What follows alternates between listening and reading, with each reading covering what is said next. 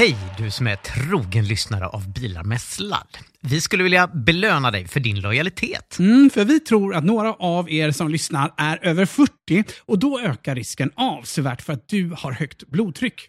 Och risken den ökar sedan ju äldre du blir. Högt blodtryck det kan leda till en mängd allvarliga sjukdomar som till exempel hjärtinfarkt och stroke senare i livet. Nästan en femtedel av er som är över 40 har för högt blodtryck och de flesta vet inte ens om det. Jag och Fabian driver vårdcentralen Hälsa Hemma som du möter i vår app. Om du bor i Stockholm, Göteborg eller Malmö och listar dig på Hälsa Hemma vårdcentral så skickar vi hem en digital blodtrycksmätare till dig helt gratis. Blodtrycksmätaren kopplar du till Hälsa Hemma-appen och får där instruktioner om hur du kontrollerar ditt blodtryck. Gå till hälsahemma.se bilar med sladd för att ta del av erbjudandet.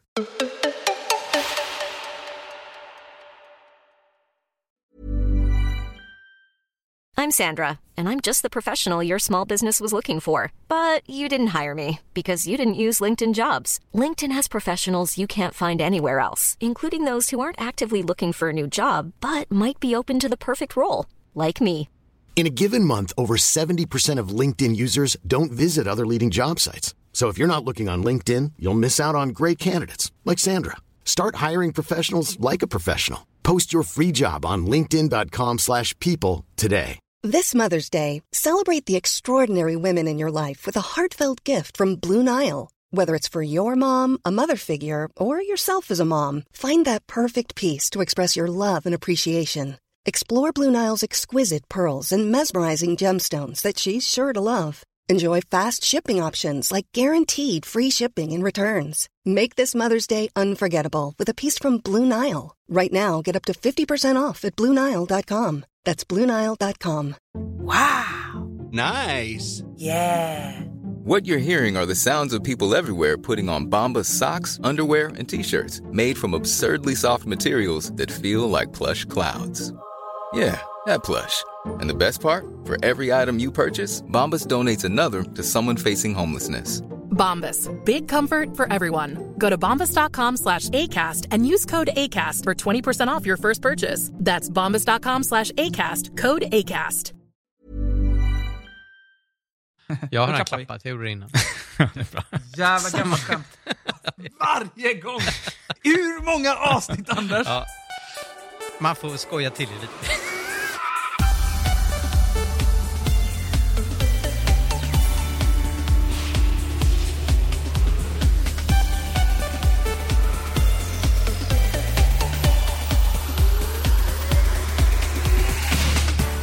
Gör sig Tesla skyldiga till integritetsbrott? Är det brandfarligt att ladda sin elbil på natten? Hur var det egentligen med kärnkraften och stabiliteten i elsystemet? Och hur ska man egentligen parkera om man laddar sin icke-Tesla-elbil på en Tesla-laddare? Ja, frågorna är många, så också svaren. I Nordens största miljö och elbilspodcast Bilar med sladd. Och så glömde du att vi är Sveriges största teknologipodcast sedan något år tillbaka. Ja, det går ju lite upp och lite ner det där, men eh, just nu säger vi att det går upp va? Man vet ju att Anders glömmer det inte i alla fall. Det, det känns alltid tryggt. Han lägger till. Forum för själv inbördes beundran. Det är ju verkligen välkommen till Forum för inbördes beundran. Men har ni kollat på statistiken? Det, är en, det har liksom rivstartat här. Den här säsong 10 har jag kommit fram till. Att det, Jaha. faktiskt, Ja, och det, det, ja, det. det har gått Mm. riktigt bra. Det, det märks att eh, de senaste avsnitten har engagerat. Det, har ju, det kanske vi har märkt också på eh, brevskörden. Och, Men jag tror också, vi rider ju på en våg med elbilar. Det finns ju ett gigantiskt intresse i samhället. Så att vår podcast är ju är liksom väldigt välpositionerad i tid. Men det visste ju vi när vi drog igång det här Fabian för sex det. år sedan. Mm, men vi- visste ni det? Kommer ni ihåg att jag började som praktikant hos er? ja, jo så var det. Har, har vi officiellt gjort dig till Ja, jo, men det har vi ja, faktiskt. ja, Ja, ni- ni jag tror till och med jag spelade en fanfar. Faktum är att ni gjorde fem säsonger utan mig. När den här säsongen är till ända, då har jag varit med halva tiden. Ja, fan vad tiden går fort. Ja, det, det är lite läskigt, eller hur? Ja, det var ju sjukt.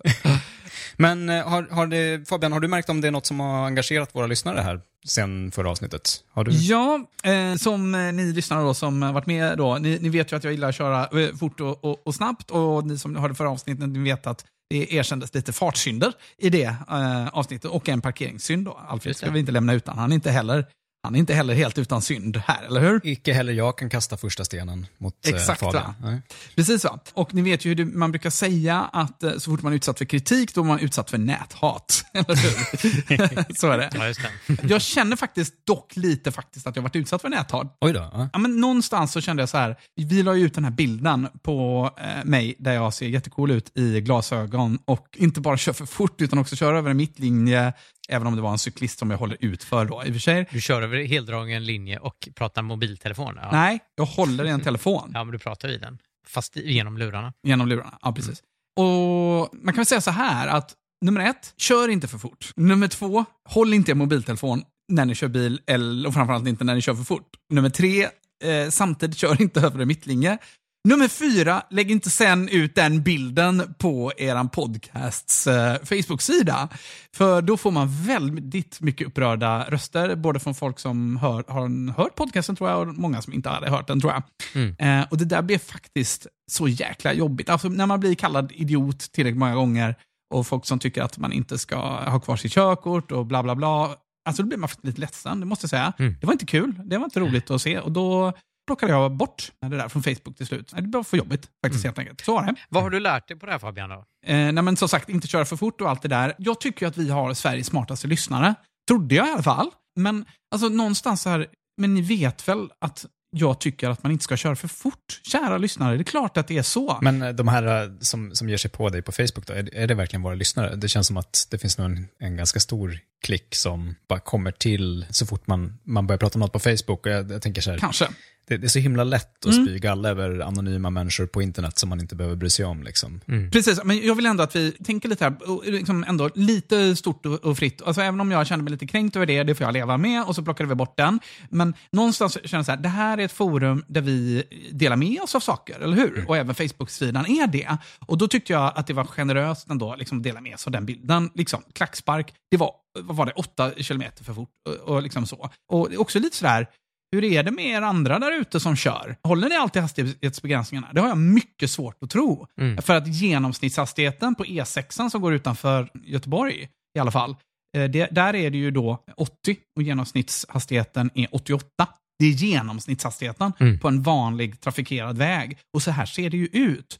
Och det, det är väl även så att eh, Alfred, Trafikverket är väl också medvetna om att folk kör kanske inte exakt enligt hastigheten och så. Ja, nej, men absolut. Det var, alltså, vägen som jag åker till, till jobbet varje dag, den, den skyltades om från 90 till 80 för några år sedan. Och så fanns det en så här skön tid innan Teslas kartor hade hunnit uppdateras. Så att autopiloten fortsatte att tro att det var 90 på den där vägen. Ja, just det. liksom. Mm, innan den läste hastighetsskyltarna. Ja. Tydligare än så tänker inte jag bli, liksom, men, men alltså, jag, jag vet ju från man läste om, om liksom resonemang och så vidare bakom omskyltningen till, till 80 som har pågått. Att så här, man, man vet ju på Trafikverket att medelhastigheten ligger ju i allmänhet på landsväg åtminstone. Eh, Jag tror att det är annorlunda runt skolor och så, men, men åtminstone på, på landsväg så tror jag att medelhastigheten oftast ligger en, en bit över hastighetsgränsen. Men det är också så att det är ganska tydligt att den korrelerar med hastighetsgränsen. Det är bara att den ligger lite över hastighetsgränsen. Så att vill man få till att folk ska köra i 90, ja men då får man skylta 80. Liksom. Så är det liksom. Jag tycker ändå liksom att det, det, det ändå kanske finns ett, eh, vi pratar om forum för inbördes beundran, ska vi ändå också kanske göra det till forum för inbördes liksom, kritik? För vi tycker också att vi är lite, att vi är lyhörda och alla möjliga saker som vi ibland har fel på och sånt där också. Är det så att, tycker ni att det finns anledning att liksom granska, är vi, förskönar vi liksom det här med att köra fort och liksom, är det oansvarigt för oss? Är det till och med så att vi liksom uppmanar till eh, dumheter? Vad, vad tänker ni killar? Jag vet inte. Jag tycker att jag kör som folk flest själv. Så att, alltså jag fick ju själv en, en sån här kamera, fortkörningsbot av en kamera. Ja, och dig gav sig fan ingen på. Nej, det men var jag fick, bara mig. jag fick ju den där efter förra programmet, så fick Ja. jag hem den och då hade jag kört. Då, det var en sån väg, det var mellan 70 och 80. Jag hade inte kört på den vägen innan så jag kände inte till Ska den. du så- lägga ut den bilden? Det Nej, det vill jag inte göra då. Nej, just det. men, nej, men på den vägen som jag körde så var skyltarna mellan 70 och 80 och så varierade det hela tiden. Det har ni säkert kört Mm. på sådana vägar. Och jag hade inte kört där tidigare. Och så var det plötsligt en kamera som blixtrade ögonen och så hade jag kört 76 då på en 70-väg. Eh, Så det var första gången jag faktiskt eh, fastnade i en sån fartkamera. Mm, första gången för mig också. Du, du, vi har ändå rätt många som lyssnar på det här programmet. Jag tror de allra, allra flesta liksom förstår precis hur du tänker och resonerar och alla kan göra misstag och så vidare. Så bara ta, ta inte så illa upp. Folk kommer ha fel på internet rätt länge. Ja. Liksom. Nej men så är det ju. Nej, men naturligtvis, jag är så jäkla lättkränkt är jag inte. Jag blev bara så förvånad, för vi har ju varit väldigt förskonade från liksom, den typen av kommentarer. Det var väl någon enstaka gång bensinupproret hittade vår Ja, sida. det. Det, var. det var ju väldigt spännande tider. Men, eh, men de var också liksom lättare att, eh, att liksom, eh, hantera på ett sätt. Men Mm. jag, jag tycker ändå så här, eh, det, jag tycker det är viktigt att vi inte uppmanar till dumheter. Gör Ja. så. Men nu lägger vi min Ja. Eventuella kränkthet åt sidan. Det tycker jag du har helt rätt i, Alfred. För eh, proportionerna av detta blev lite stora på Facebook och nu plockade vi ner det. Och eh, Anders, du kommer inte lägga upp din bild då, förstår vi då? Är det så? Nej. Grupptryck nu eller? Nej, nej, jag har lämnat det och jag håller på med någonting helt annat nu. Ja, Faktiskt. jag vill bara säga att eh, om ni tycker synd om mig så kan ni ju använda min länk eh, för Tibber eventuellt. Eller så kan jag använda min. Herregud. Ja. Ja, Ja. jag, jag, säger som, jag säger som vanligt, an, använd, gärna de andras, använd gärna de andras länkar, det är lugnt för mig. Det, Ja, jag, jag det. åh, det där får man så mycket länktryckningar på. Ja, men eh, eh, jag, jag, jag, tycker så här, med det så, eh, liksom, slut på dålig stämning. Nu, Jag är, jag är fortfarande jätteglad och älskar våra lyssnare. Så, nu har jag sagt det också. Bra. Ja. Men jag ska berätta, jag håller på med något väldigt roligt. Mm. Vi har pratat om det tidigare i programmet med elprisoptimering. Alltså att försöka se till att elkostnaden blir så låg som möjligt. Och det har inte... Får jag göra ett litet instick där bara? Kan För? Mm. Vem var det som började elprisoptimera? Som började så här, jag laddar inte min elbil när det, priset är dyrt, då låter jag den stå. Och så fick jag höra från er så här, men är det verkligen Ja, nej men det kan inte vara många kronor man sparar hörde jag från Alfred.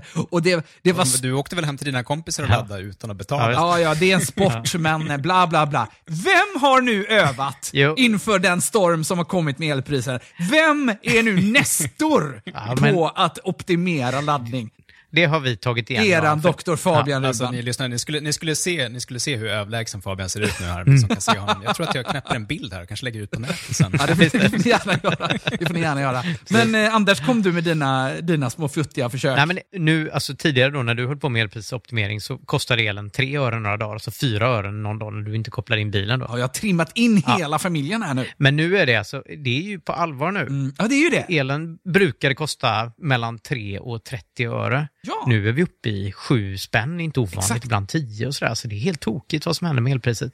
Vi pratar ju liksom 200 gånger vad vi är vana vid, liksom elpris. Eh, Det har varit mycket på media, i media som såklart alla har hört och jag läste i DN tror jag att regionerna har såna.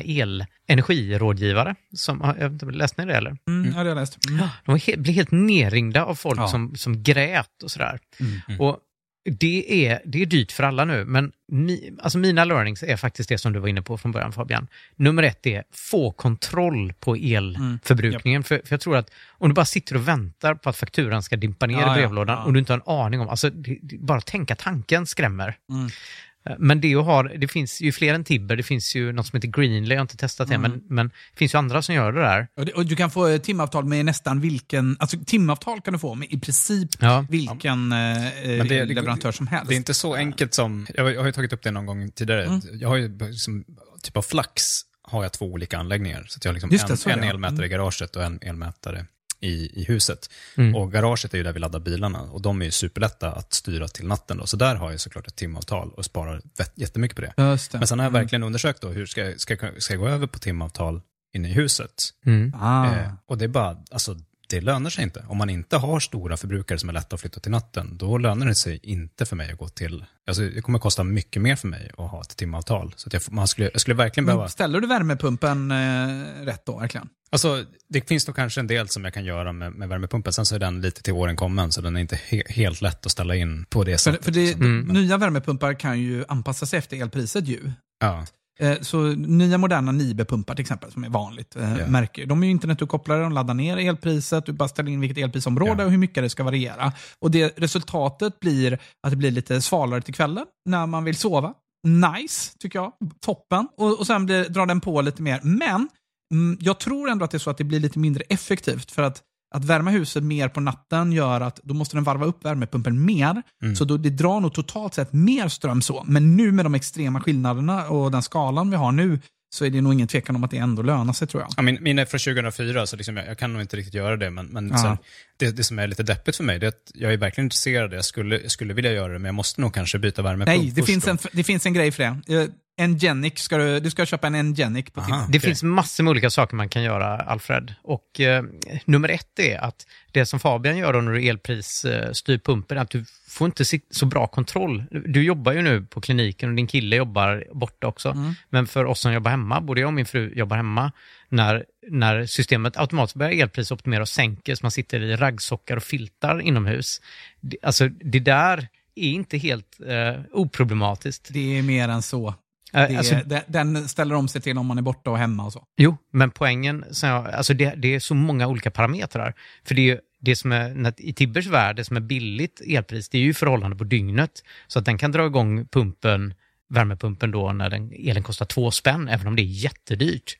Men jag hade kunnat tänka mig att sitta i kyla och sen flytta och dra igång pumpen på, på natten när elpriset är 30 öre istället. Alltså det där det är inte lätt att få den automationen att funka. Så det jag gör nu är att nu manuellt dra igång pumpen eh, på kvällarna när jag vet vad elpriset är. För att huset håller värmen hela dagen. Du gör det manuellt. Okej.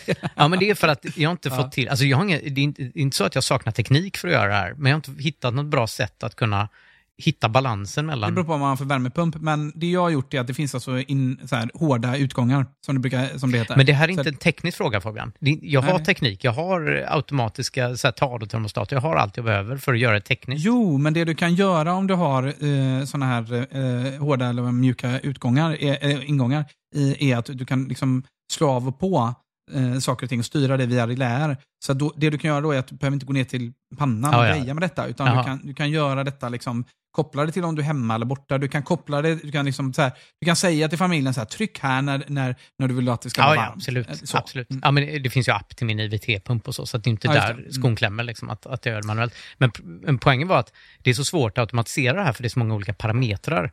Så att i realiteten så bestämmer jag manuellt. För att pumpen och Tibber vet inte när jag är borta på dagarna. Du är nog fan värre än vad jag är i så fall. Ja, ja. ja men det, det, det, är, det är komplicerat att automatisera den här Ah. delen i alla fall. Men något som jag tror de flesta lyssnare kan känna eh, att de eh, kan identifiera sig med är ju då liksom man väljer vissa dagar att inte koppla in bilen nu då alls Mm. för att man vet att priset ska bli dyrt. Så man sitter ju på spänn där till klockan ett när spotpriserna kommer då. Alltså, ni tänker ju så himla mycket på det här. Därför att då har man ju bettat. De har ju bettat innan, för det är ett slags bett egentligen.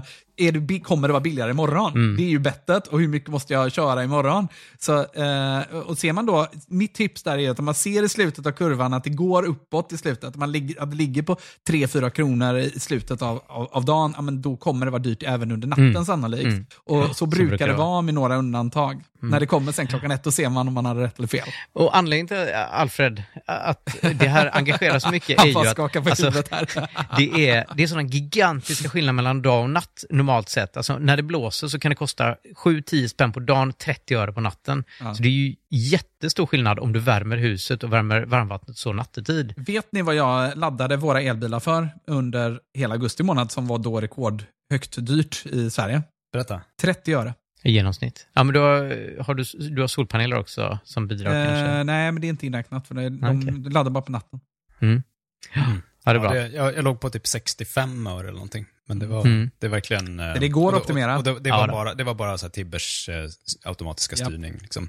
Men, men för, alltså, det känns som att man hör ju på hur ni pratar om det här. Jag kan säga till lyssnarna, så så där håller inte jag på. Jag går inte och pillar på min värmepump. Jag håller inte på att kolla elpriserna varje dag. Men Ja, det är så kul med män och deras värmepumpar. Det är ganska Ja, kul. verkligen. ändå. liksom När- när- väldigt pappigt. Så. Ja, vi går Ja. all in liksom. Ja. Men, men alltså, det som kändes lite deppigt när jag kollade på det, det var att, så jag förstår om man har elbilar och man har allt på samma anläggning, då blir det verkligen så att det är no-brainer att det kommer löna sig att gå över till timprisavtal. Men i samma stund som man gör det så blir det också då superviktigt att se över sin förbrukning i resten av huset och försöka styra om det till andra tider på dygnet. När jag kollar på vår timförbrukning inne i huset då, som är den vanliga förbrukningen, då är ju den som ett karbonpapper liksom över hur den här dygns eh, ser ut. Så det är verkligen som att man, det är tydligt varför den kurvan ser ut som den gör. Det är ju då folk använder strömmen.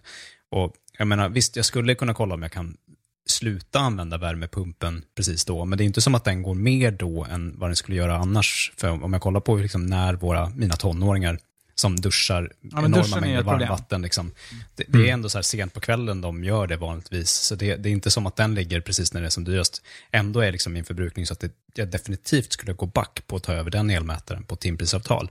Och det innebär också att i samma sekund som jag inser det, det är så här, okej, då är jag kvar på ett dygns medelpris och då har jag noll ekonomiskt incitament att vara med och lösa problemet. Men du kan i princip stänga av värmepumpen precis som Anders gör under dagen och slå på den på natten. Och det gör skillnad. Ja, det, gör, det gör skillnad, men det är ändå så att majoriteten av min förbrukning är inte värmepumpen. ändå. Vi har så Okej. mycket andra förbrukare helt enkelt. Så om Ja, man okej. kollar på dygnskurvan så är det verkligen tydligt. Kanske att, där ni ska liksom, börja då. Kan jag tycka. Vad, är, vad fan har ni som Ja, drar så men mer än en Vi är ändå så här, se- sex personer i familjen, tre tonåringar som duschar Alla mycket. sitter med sin TV, sin iPad, Ja, sin... typ. eh, Mm. Alltså li- lite så är det, eh, naturligtvis.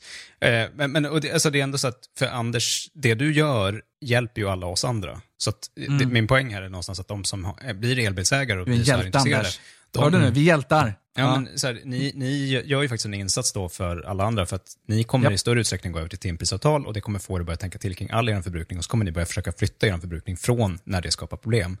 Alla som likt mig är kvar på det här dygnsmedelpriset, vi kommer liksom hålla på och fortsätta, eh, tror jag. Och det är lite synd att det finns ingen, liksom, det är inte så lätt att låsa upp det, för när, när jag pratar med andra som är intresserade av de här frågorna, eller som, som tror att jag kan mycket då, men ni kan ju uppenbarligen mycket mer, då blir det ändå så här, ja, men jag har räknat efter och för mig blir det svindyrt att gå över på timprisförbrukning. Och då blir det också svårt att hitta, liksom, det är klart att vi försöker släcka lampan och låta bli och bid, liksom, bidra aktivt till problemet, men det, det blir ändå en, jag kommer inte gå så långt som dig Anders, jag tycker ändå att en av poängerna med att betala elräkningen är att man ska slippa ha filt och raggsockor på sig. Ja, ja, det håller jag med Jo, om. det Men med har inte vi. Det har inte vi hemma, kan jag säga. Vi har ju varmt hemma. Ja, men vi, några dagar har vi haft det, ska jag säga. Och det är när det varit så extremt dyrt och så har jag velat labba med att flytta uppvärmningen till natten. Så en idé Det är jag ju hade... en sak om man labbar, att då kan det Ja, ja, gå i skogen med Ja. saker, så är det. ibland har familjen liksom Ja, men- stryka med där. Liksom. Så är det. Så, är det. så det är ju det jag håller på nu att lista ut. Och några, jag skulle bara vilja ge några tips eh, baserat på mina findings. ja, då. Okej, okej. Tips nummer ett. Vi bor i ett hus från 1973 som är gammalt, fullt med små läckor och såna här saker. Och jag och min fru gick igenom huset och vi efterisolerar vinden och vi har stängt för alla ventiler med isolering. Vi har eh, sån FTX eh, eh, nu. Så vi hade inte brytt oss om att stänga för ventilerna tidigare för elpriset har varit så billigt. Men nu har vi gjort det och tätat och det är en gigantisk skillnad i hur huset kan hålla värmen. Så nu har jag värmt på natten, värmt upp huset till 23 grader och sen är det 18 grader på kvällen. Alltså den tappar bara några grader. Och nu är den nere på 3 grader i Täby där jag bor på nätterna.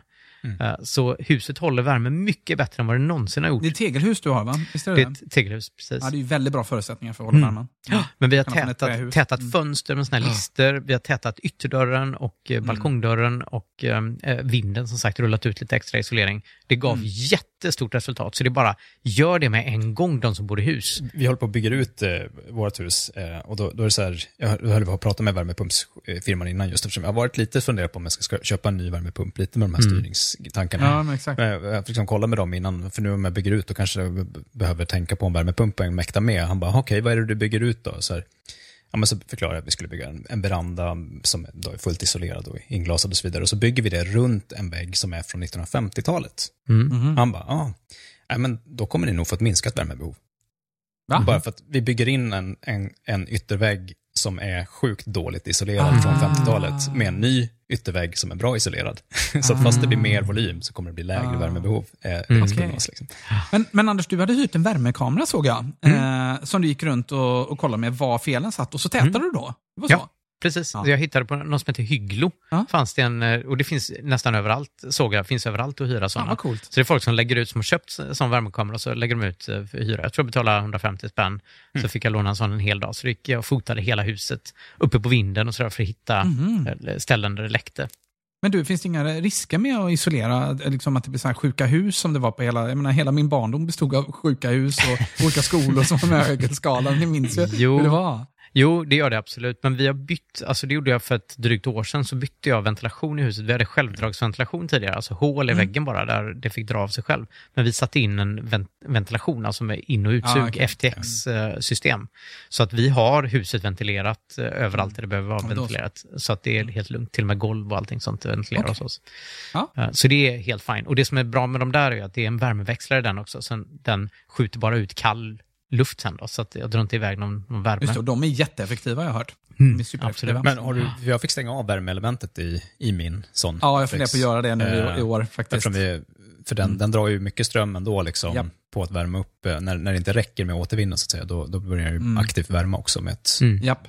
PTS, Precis, en vad heter de? termostat. PTC Jag ska- liksom. Ja. Jag ska upp och pilla med det. Jag har faktiskt reparerat mitt FTX, prepa, eh, mitt FTX-aggregat som är eh, från typ liksom, tidigt 80-tal, någonting sånt. Eh, Så det var en spännande upplevelse. Eh, men Fler tips, eh, Anders?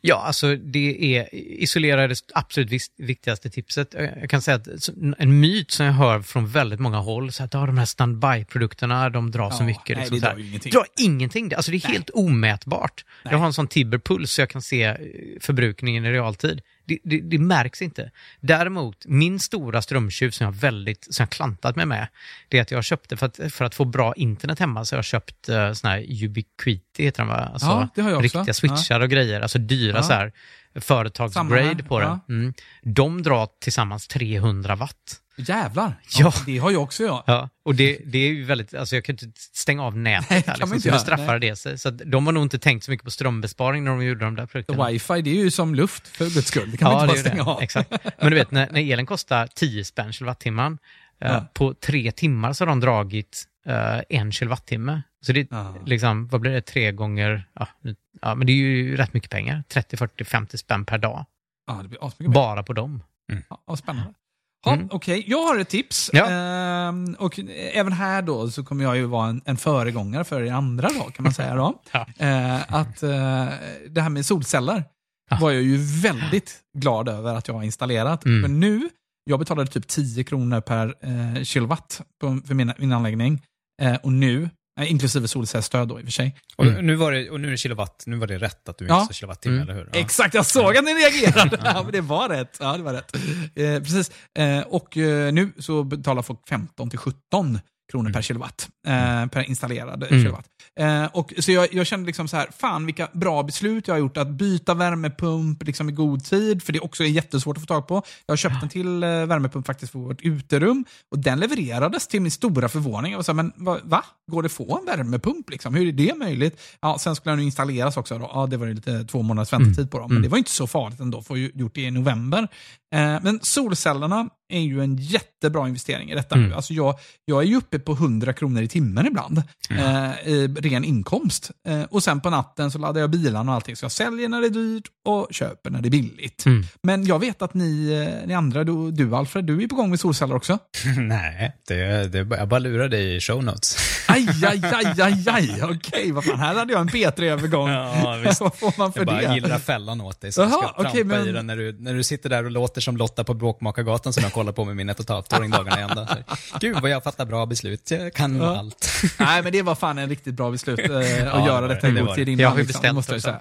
Ja, men de, betal, de betalar ju sig liksom på 5-6 år nu istället för på 8 år som jag räknar med. Nej, men Det det som, jag fick med en liten eh, överraskning faktiskt här. Eh, eh, jag bor ju lite i landsbygd i en Mm. liten håla som heter Fällingsbro. Eh, och det är inte jag som ska få solceller här än. Vi ska, vi ska lägga om taket så småningom med sådana här Ja. integrerade solceller. Och det, det har inte riktigt kommit det jag ska ha ännu, så jag har inte hunnit få det på plats.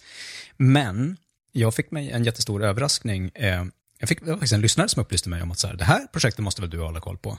Eh, så fick jag en, en länk som kom via mejlet och så gjorde jag så att jag, jag klickade faktiskt på en länk som jag fick i mejl. det, lät, det lät lite som att de hade liksom gått på en sån där, har kungen gått på en sån Ja. där stripp eller sexklubb? Nej, nej. Men det var, det var tur, det var, det var, det var ingen scam. Kommer ni ihåg att vi pratade om Sveriges, en av Sveriges största solcellsparker som var på gång? Ja! Just Åh, det. vad kul att du följer upp det. Ja, för jag har också eh, lite, jag undrar om vi har noterat samma nyhet. Ja, det kan vara, det kan Mm. vara så. Men fem kilometer från där jag bor eh, så håller de på och bygger eh, Sveriges Ja, största, det var det jag såg också! första ja. fullskaliga anläggning helt enkelt, där de kombinerar solceller på jordbruksmark som ska kunna fortsätta Yes. att brukas som jordbruksmark. Ja. Eh, och eh, jag ville bara, alltså, det, för mig var det, jag blev så, det är helt enkelt inte det hållet jag åker när jag ska till jobbet. Så jag hade inte Nej. passerat där på ett tag. Mhm. Men de håller på att bygga det för fullt. Nu har jag varit och tittat och det, är- ja, det är verkligen på gång. Så jag måste se Det till är en att... kombinerad, ja precis, för det är en kombinerad, eh, liksom, där man kan odla saker och ha eh, solceller samtidigt. Ja, normalt sett när man bygger solcellerna så ställer man ju dem Mm. i någon form av vinkel mot solen och då blir ju liksom marken svår att bruka under. Mm, Men här har de kommit på ett sätt att montera solcellerna, antar jag, så att kanske inte riktigt lika optimalt som om det bara fick liksom vara, Nej, det är det man tänkte på solcellerna. Men, men den stora vinsten då är att det här skulle då egentligen, om det faller väl ut det här experimentet, Ja. då kommer ju det att kunna göras på väldigt mycket av den jordbruksareal som vi har utan att man Ja. måste sluta använda det som jordbruksmark. Och det, Det är ascoolt. Och vet en- du vad? Man, det fanns till och med för för jag läste på lite om detta och såg en, en intervju med den här eh, lite speciella, eh, excentriska men supertrevliga bonden som, eh, som gör detta. Mm, det var kul. alltså, ja. jag hade ju tänkt att jag skulle lova att åka dit och göra ett reportage. Du Jag tänkte ju inte- säga det, att det blir din hemläxa. Precis, ja men det måste det vara. Ja, men, eh, absolut, det finns andra reportage, men ditt kommer ju vara mycket bättre naturligtvis. Eh, eh, men men eh, det som är coolt med detta är att det också främjar grödorna i viss mån. Jaha, Eh, därför var att de behöver då mindre vatten. Viss, alltså, det här passar sig inte för alla grödor. Vissa typer av grödor eh, blir det sämre. Men, men an, eh, jag tror det var tomater som var ett exempel. Det får vi fråga honom om det var så. Nu killgissar jag här, men jag tror det var tomater. Att det behövde hälften, det behövde hälften så mycket eh, vatten. Mhm.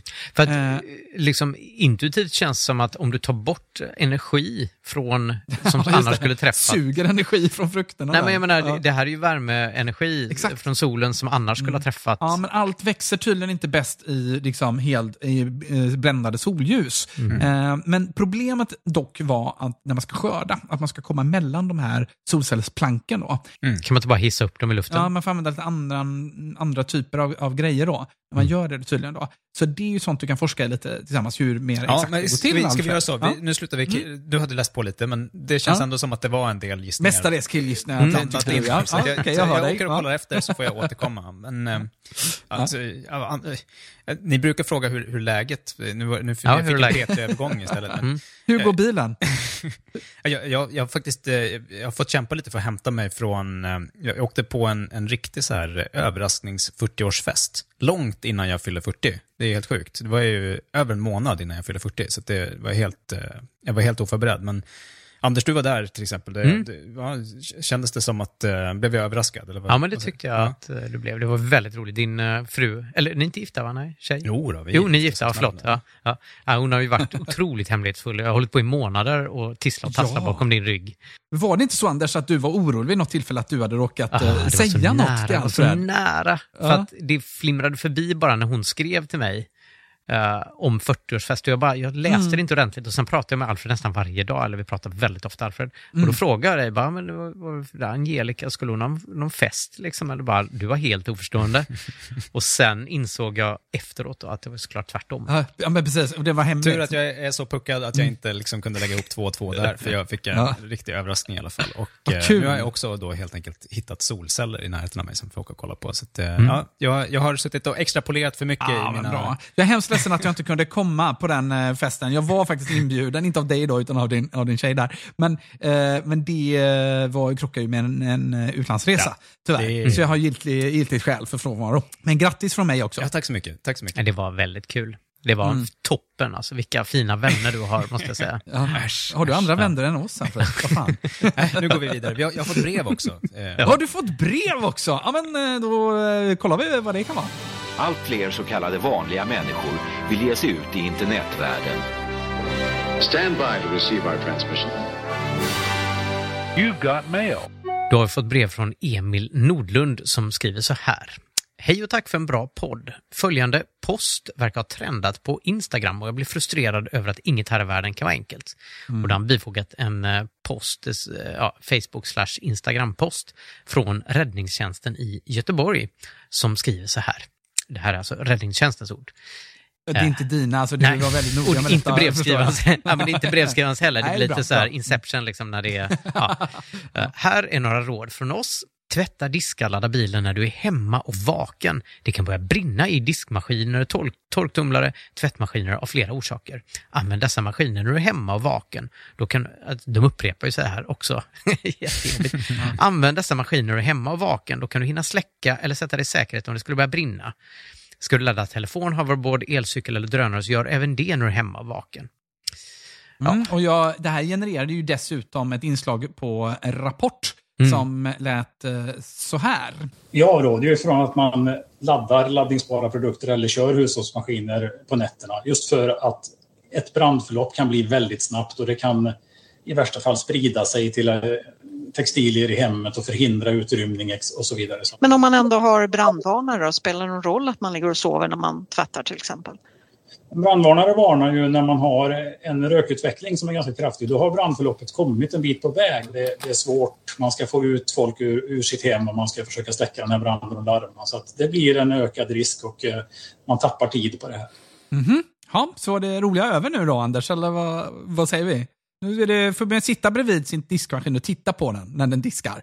Man sparar ju massa ström på att man stänger av tvn i så fall, ifall man sitter och tittar på den istället. Ja, ja du menar titta på, på han på, på rapporter? ja, ja, exakt. Man slutar titta på honom, man sätter sig och tittar på tvättmaskinen istället. Då, ja. ja, just det. Bull-tv har jag hört är bra också. Brevskrivaren Emil blev så upprörd att han uh, mejlade till oss om det här, för att det här är ju ändå kontraproduktivt någonstans. Mm. Vi alla pratar nu om att flytta elförbrukning till natten och så har du brandmännen som liksom prompt sätter ner foten och säger att man absolut mm. ska göra det. Och, och det intressanta är att de har ju ingenting att förlora på att ge det här rådet. Från deras perspektiv så make det ju helt sens. Eller hur? Mm, ja, Rapport hade ju också eh, intervjuat försäkringsbolag om detta som mm. hade samma åsikt. Att de tycker absolut att man ska sitta och titta på tvättmaskinen och liksom verkligen, eh, och helst hålla i den tror jag. Eh, samtidigt. så, eller inte tvätta alls kanske till och med. Ja. Jag vet inte. Men eh, lite den vibben får jag ju också. Hålla i tvättmaskinen var dumt. Jag, jag vet inte. Men ja.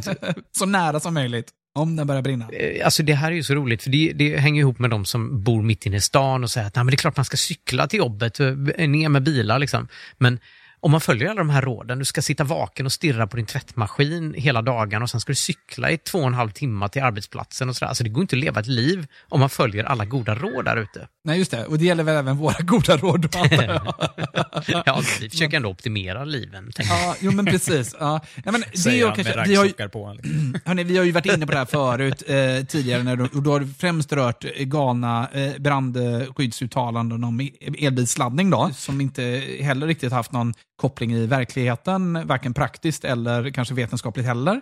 Eh, hur vetenskapen ser ut här, eh, det, det, låter jag vara osagt. Alldeles oavsett så är min känsla kring brand, brandingenjörer, nu vill jag attackera dem igen då. Eh, för sist var det faktiskt några brandingenjörer som hörde av sig. Eh, men jag vill ändå, sorry, jag vill liksom eh, attackera er igen, för jag, för jag tycker ofta att det är så här väldigt verklighetsfrånvänt. Man måste ju väga risk mot nytta. Man kan mm. inte bara titta på risk. Ett gott exempel var brandskyddet som var på min dåvarande arbetsplats och berättade för oss att våra laddningsbara telefoner, sådana däcktelefoner som man fortfarande har på sjukhus, eh, de får ni inte ladda på natten. Och då var alla så här, när ska vi ladda dem? Mm. För att använder på, dagen. på dagen använder vi dem. liksom. alltså, man kan sitta i telefon liksom, i princip 100% av tiden. Liksom. Det är värdelös information. Det är värdelös information. Man måste vikta det mot vad är det man får, ja. risk versus nytta. Borde de, borde de, alltså det är klart att det, det kommer ju bli fler eldsvådor som kanske hinner gå längre och det finns en viss, viss ökad risk för att någon kommer att omkomma av, av det här liksom ifall, eftersom brandförloppen då är svårare att, det är mm. svårt, svårare att hinna ut i tid om man ska först vakna också. Men kan man inte tänka att, just apropå risknytta som du är inne på, att om man har ett gammalt elsystem och till exempel saknar en jordfelsbrytare, då kan man tänka mm. på ett sätt. Och om man har mm. ordentliga jordfelsbrytare som man vet funkar, som är, är testade och så vidare, då kanske man kan känna sig lite lugnare med att förhoppningsvis kommer den ju kunna göra sitt jobb. Ja, nu killgissar vi nog här, eh, mm. känner jag. Men, men det kan ju finnas den här typen av aspekter och då får gärna lyssnarna höra av sig om, mm. om det. Om det sitter någon, någon brandskyddsexpert. Jag vill gärna veta hur stor är risken att en modern ny tvättmaskin, då kanske det är så att man ska byta tvättmaskin istället. De är också energieffektivare oftast. Så att, eh, alltså det kan finnas massvis av aspekter av detta som inte riktigt vi kan då. Det måste mm. vi ta höjd för. Men, men Eh, jag har inte hört talas om många bränder i alla fall som händer i en tvättmaskin eller diskmaskin. Jo, men det, det händer ju. Alltså det, men framförallt är det faktiskt spisar den vanligaste Aha. Eh, orsaken. Vi har faktiskt, eh, ja, men det, vi har listat det här tidigare, de vanligaste brandorsakerna, mm. när vi pratar okay. om elbilar, hur vanligt det var. Det är ju stort sett mm extremt ovanligt. Men det mm. vanligaste, jag tror 60% av alla bränder kommer från att man har glömt en platta på. Ah, Just det, skaffa en induktionscell helt enkelt. Ja, men du kan ju glömma den på också om det står... Ja, men den eh, funkar ju inte. Du kan ju lägga hushållspappret rakt mot en induktionscell utan att det börjar brinna. Jo, det vet jag ju. Men om du ställer en kastrull där. Men okej, okay, men, men bra. Jag, jag, jag håller verkligen med dig Anders här, att jag tycker att det här är ett väldigt onödigt larm som går ut i en väldigt eh, känslig tid där vi alla måste göra vad vi kan för att spara eh, liksom el och mm. eh, om, omdisponera vårt elbehov Vilket är det lättaste. Det är mycket lättare att göra det än att spara el oftast. Mm. Sen tänker jag så här att om brandmännen hade fått en liksom ekonomisk bonus för att de flyttade, flyttade elförbrukning till nattetid, då hade det nog låtit helt annorlunda. För att nu har de ju inget ja, som de, helst. de har nog i och för sig ingenting att tjäna ekonomiskt på att gå ut med det här möjligtvis, om de inte är väldigt mediekåta möjligen. Men, eh, ja. Ja, men poängen, poängen är att de har inget incitament att ge något annat råd Nej. än det här. Eller hur? De behöver inte göra den Exakt. balanseringen som du pratar om. Ja, då titta bara på risk. Jag Precis. tror att de försöker göra väl. Det är, nog, det är bara att det är, den- det är den här risken som är top of, of mind för dem. Liksom. Att, eh, Ja, för, för någon annan så är ju top of mind liksom risken någonting annat. Det är Mm. ju det som är problemet. Om, om alla ska ut och skrika om alla de här riskerna så blir det lite Mm. stökigt i det offentliga rummet. Det är väldigt svårt att ta beslut. ja. Ja, men Ja. faktiskt så. Ja. Lite så. Mm. Och det kan väl också säga till mina kära läkarkollegor, liksom, för det, de var ju ute och skrek allt möjligt. Jo, om, om, om allt möjligt verkligen i, i, i media, till exempel under coronapandemin. Folk som plötsligt var experter inom alla möjliga områden bara för att de var experter i ett område. Då. Mm. Ja, men vi har fler lyssnarbrev. Ja, det har vi. Och då låter det så här. Hej Alfred! Jag tycker det är otroligt roligt att du har blivit ett permanent inslag i podden. Sveriges bästa podd blev liksom ännu bättre. Hur var det nu möjligt? Ja. Åh, vad smörigt! man vet hur man gör för att komma med, men det är alltså om man ska skriva till Anders som man måste smöra så. Man, man, kan, man kan få komma med ändå om man skriver till mig utan att vara så smörig. oh, spelad ödmjukhet. Ja. Jag tycker det vore intressant att höra er tre resonera om vad som egentligen är ett korrekt uppträdande vid de Tesla-laddare som nu har öppnats upp för icke-Teslor. Jag kör Just själv det. elbil och har gjort det i drygt fem år. Jag har en E-Niro och en i3, en BMW då alltså, och en Kia. Eh, och är mycket glad att det finns fler laddare att tillgå nu vid långresa. Föredömligt av Tesla. Däremot gör ju de korta kablarna på Tesla-laddarna att det är svårt för icke-Teslor att placera sig korrekt vid laddarna. Ja. Eh, jag kan som följd se mycket kommentarer på diverse sociala plattformar och liknande och YouTubers som ska förklara för oss andra vad som är rätt och fel att göra när man ska pa- parkera vid en Tesla-laddare. Och skam den som inte ställer sig på samma ruta som den med en Tesla gör. Här tycker jag det blir intressant. Bara för att en Tesla står på ett visst sätt vid en laddare är det rimligt att alla andra måste ställa sig precis likadant. För den som har laddporten höger bak istället för vänster bak blir det naturligare att ställa sig spegelvänt från en Tesla. Är detta då fel? Jag menar, laddaren är ju öppen för alla nu. ja. Hur resonerar ni som förmodligen, är partiska eh, Tesla-ägare? Ja, nej, men det är en jättebra, det är en jätte, jättebra fråga. Jag, jag antar att eh, du Alfred också har koll på att det finns ju faktiskt ett liksom, litet officiellt regelverk från Tesla väl, om hur man ska stå. Är det Det finns så? bara en enda regel, att du inte får stå på diagonalen tvärs över flera platser. Är det så? Det är faktiskt enda, enda regeln som finns. Eh, Okej, finns det en sån regel formulerad någonstans? Mm. De har, det har eventuellt funnits regler tidigare, men i och med att Tesla nu har öppnat upp laddarna för samtliga elbilar så är det ju Tesla som vill ha det på det här sättet. Så det är ju Teslas ansvar om laddportarna sitter fel och sådär. Liksom. Ja, Tesla, Tesla har ju en tanke med, alltså de har ju designat stationerna med en tanke på hur det var tänkt att folk skulle stå. Och det gjorde Mm. de ju utifrån premissen att alla hade laddporten vänster bak Ja. då, som, Mm. som Tesla-bilarna har. Men om det är ett regelverk, jag, jag tror inte det finns någon som har liksom någon form av auktoritet att bötfälla någon som står fel. Nej, men det är inte Nej, nej. fel från deras perspektiv. Om du har laddporten vänster fram till exempel, då måste du stå inkörd. Liksom. Ja. Det är ju Teslas ansvar helt och hållet. De- har ju bjudit in de här Tesla-ägarna. Om Tesla hade sagt så här att vi släpper in alla, alltså om de inte ville ha de här problemen, då kunde de säga att du, kör du en sån här bil du, är du inte välkommen. Men det har de inte sagt, utan alla är välkomna. Nej. Så där är ju Tesla helt och hållet ansvariga för det här. Och Jag tycker det är ganska, ganska oansvarigt skött egentligen, egentligen sedan ganska lång tid. För det här problemet, eh, alltså det finns andra problem med laddning som har funnits hela tiden. Som handlar, jag tycker det är för övrigt sånt här är väldigt spännande med liksom laddetikett. Ni vet ju det sedan tidigare att vi har pratat om det. Nya fenomen som kopplas till vårt mänskliga beteende. Det tycker jag alltid är spännande. Liksom. Eh, men alltså, ett exempel är eh, de här, gam- de här V2-laddarna, de lite äldre laddarna som är ändå majoriteten av laddarna från Tesla i Sverige. De har ju så att om man ställer sig, för det här vet ju inte alla, de har ju att om man ställer sig på en, de har en A och B-laddare. Så att om du ställer dig bredvid någon så att du delar 2A, 2B till exempel, istället för att ställa dig på 2A och 3A. Eh, då, då, om du står på liksom A, B, då kommer du dela kapacitet. Och det där, Ja. Förr var det ju så att den som var först som ställde sig så, den, eh, den fick liksom prioritet. Så är det inte längre, utan om någon mer kopplar in sig, då delar man plötsligt helt lika, jämlika.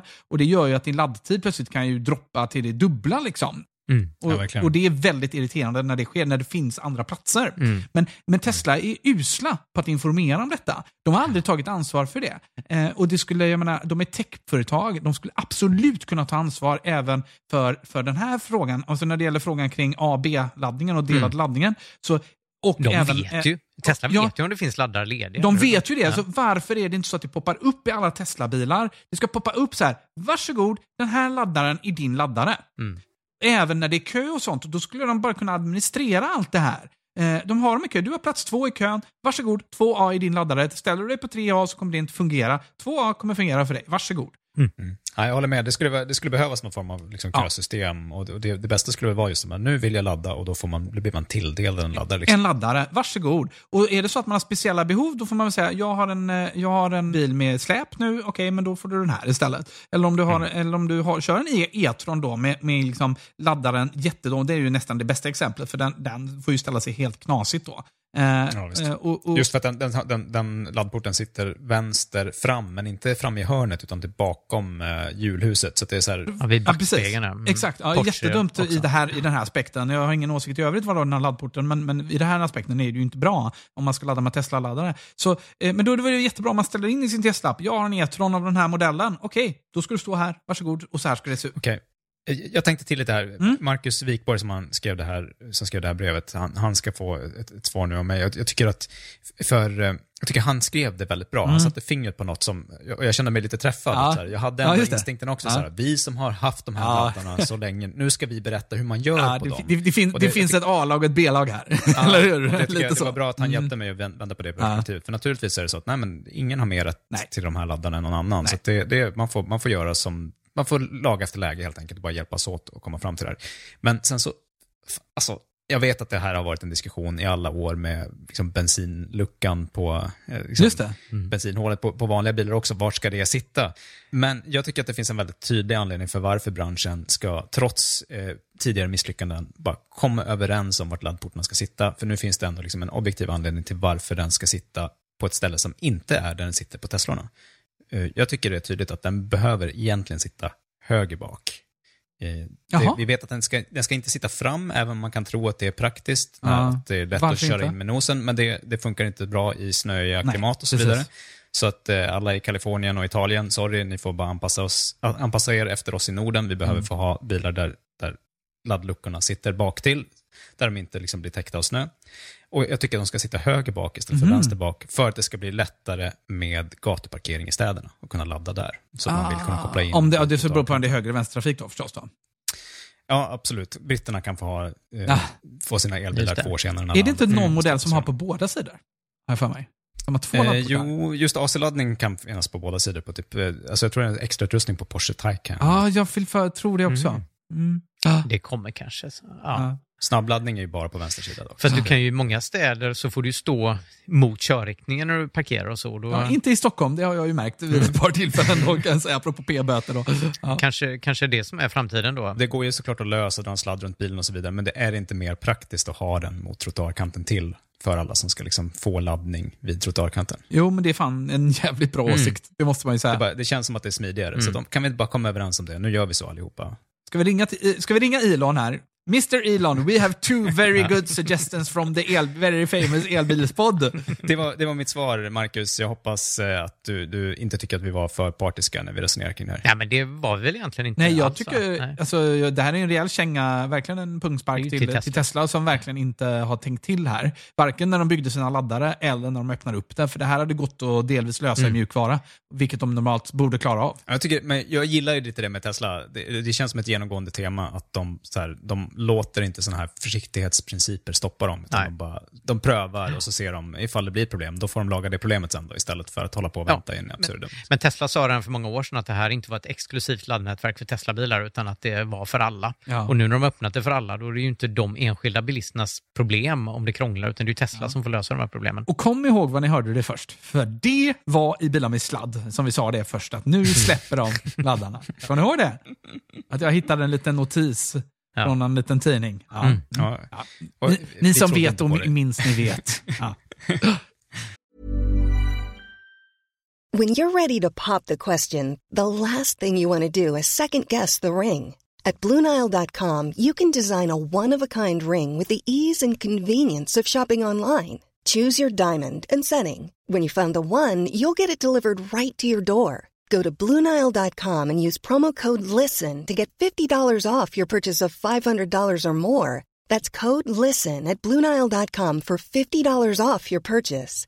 Bluenile.com code LISTEN. There's never been a faster or easier way to start your weight loss journey than with PlushCare. PlushCare accepts most insurance plans and gives you online access to board-certified physicians who can prescribe FDA-approved weight loss medications like Wigovi and Zepbound for those who qualify. Take charge of your health and speak with a board-certified physician about a weight loss plan that's right for you.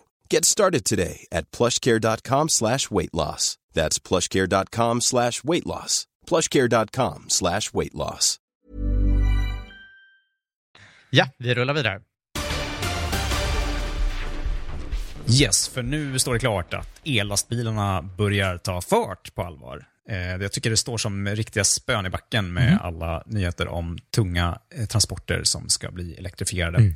Tesla förväntas ju börja med att skala produktionen av sin Tesla Semi nästa år, när de ska ha fått tillräckligt med batteri på plats. Men troligast är ändå att den främst kommer att sälja på den amerikanska marknaden inledningsvis. Inte minst för att den faktiskt är utformad mest för den amerikanska marknaden i åtanke. Jag vet inte, har ni Mm. koll på det, vad jag menar då med den här fronten som är Amerikanska lastbilar ser ju allmänhet ut så att de har en ganska lång eh, Ja, att säga. ja vet, men, och det vet du varför förstås, du som alltid är så påläst, eh, Alfred. Ja, men eh, uppenbarligen du också eftersom du ser lite finurligt ut. fall. Vill, vill du berätta? Det vet jag ja. Anders vet också tydligen. Ja, vem vill berätta? Alla tre vill. Berättar du jag? Sten, sten, sax, påse. Uh, nej, men, eh, jo, men det är väl eh, på grund av EU-regler som gör att man mäter väl i EU hela ekipaget medan i USA så mäter man väl typ från lastytan. Mm. Typ. Exakt. Och då, och då är det, kan de bygga mycket sexigare eh, egentligen lastbilar med liksom lång front. Och de kan också se, mer aerodynamiskt. Mm. alltså är det så? Ja. ja, det är klart det är. Ja. Alltså, det är ju en, platt, en stor platta bara som träffar luften här i Europa. Det är så Fan vad dumt. Så dåliga dumt. regler vi Ja. har i EU. Verkligen. Mycket Mm. bättre i USA.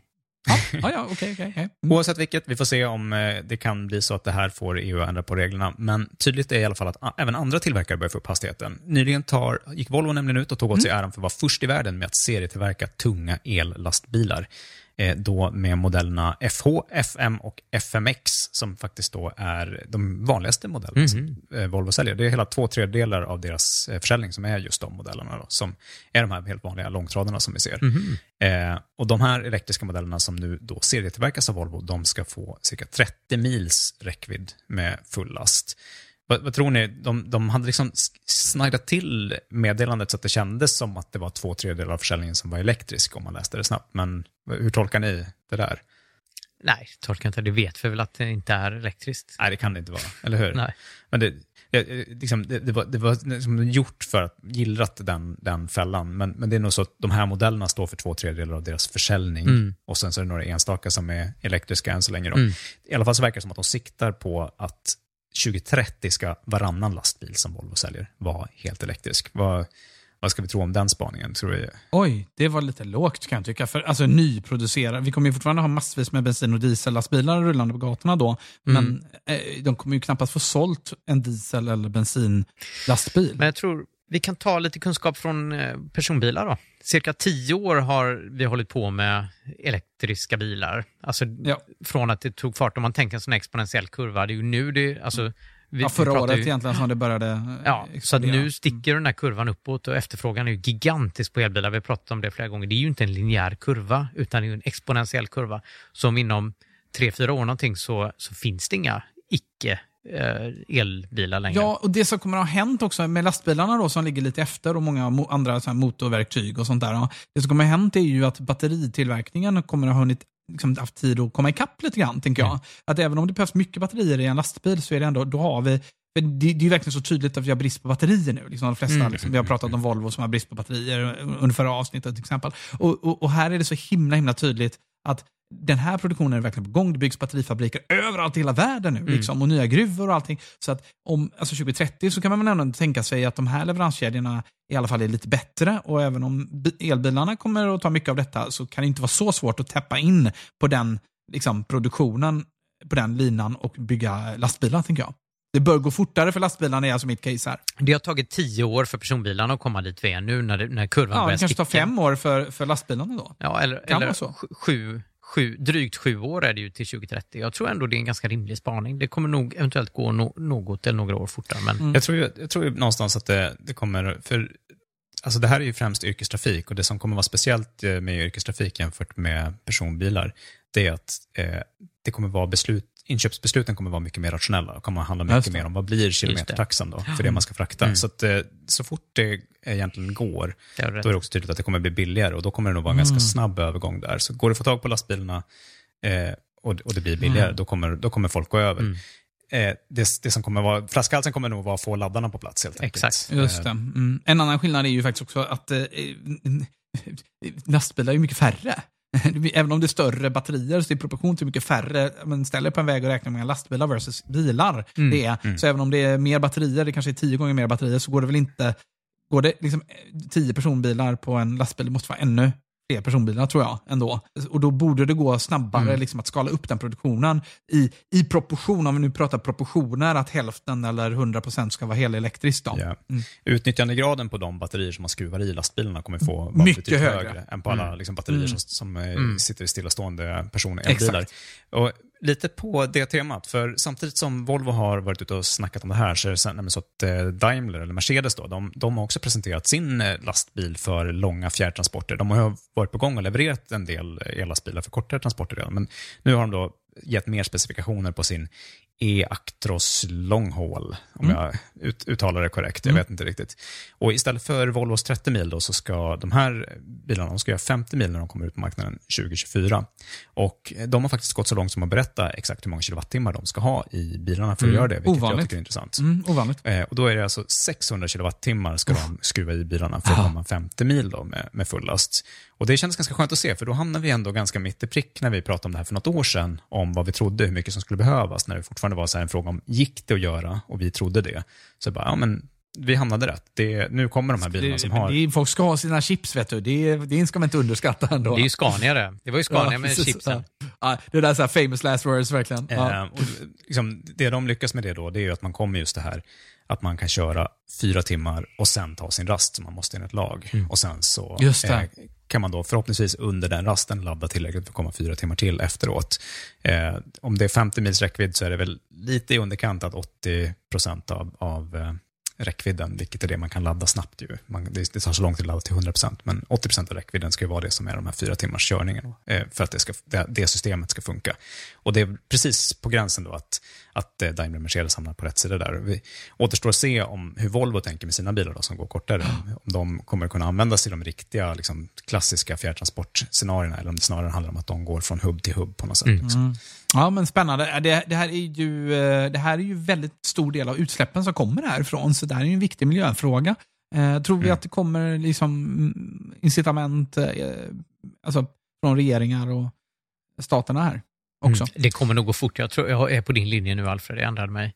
Det, vi pratar några år bort. Det handlar bara om att få ut eh, lastbilarna på marknaden och laddinfrastrukturen. Mm. Ja, det, det, det återstår att se vem som tar riktigt tätt på, på laddinfrastrukturen tycker jag. Eh, jag har för mig att jag, jag har för, liksom seglat förbi något i flödet om Scania där. Jag menar, i, I takt med att diesel och bensinpriser numera ligger långt norrut om, om, om 20 kronor, va? så Mm. eh, i de här tiderna så är det ju, det påverkar inflation och matpriser och allting. Kan vi få ner de här transportkostnaderna så gagnar det ekonomin, det gagnar konsumenterna, gagnar miljön. Det är verkligen så här win, win, win, win, win. Kul om Scania bygger, för Scania är väl delvis svenskt fortfarande i alla fall, va? Mm.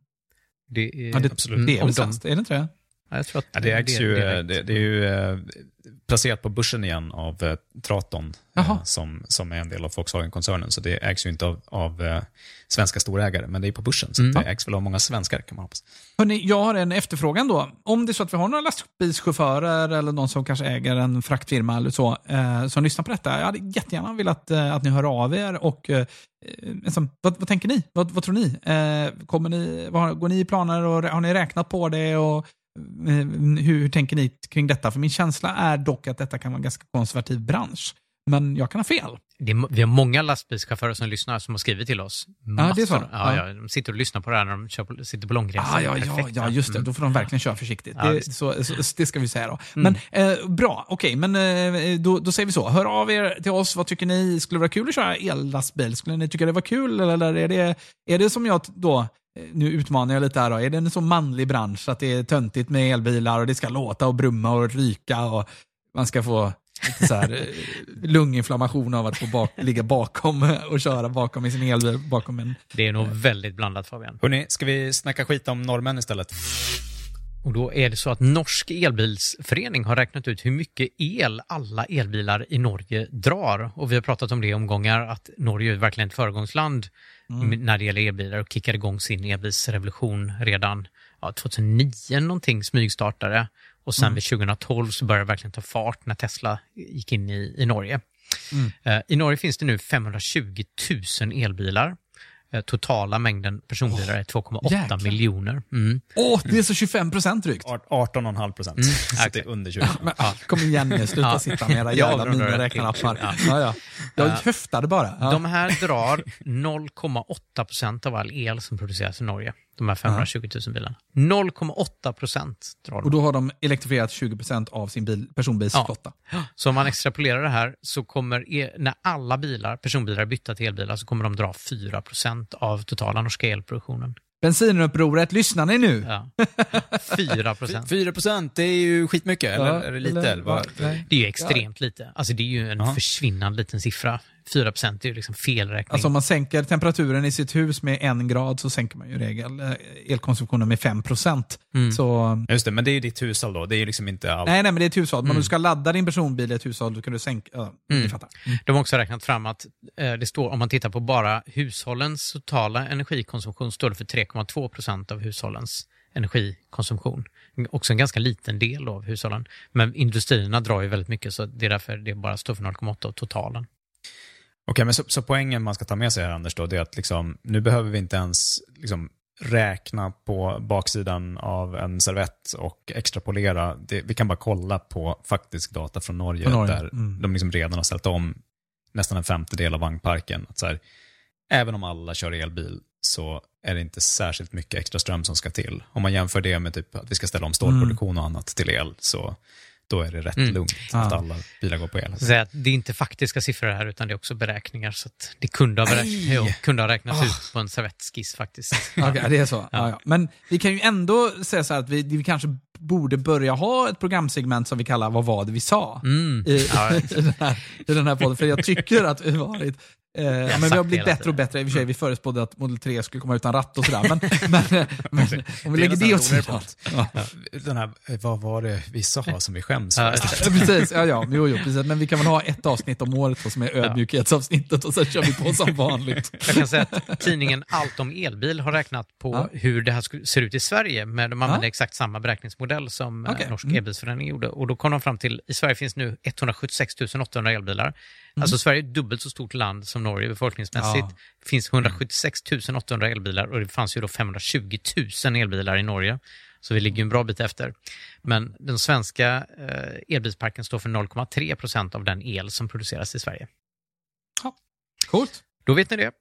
Då vet vi mycket. det. Och nu då så ska alla er Tesla-förare där ute få höra om att ni eventuellt, liksom jag, är kriminella.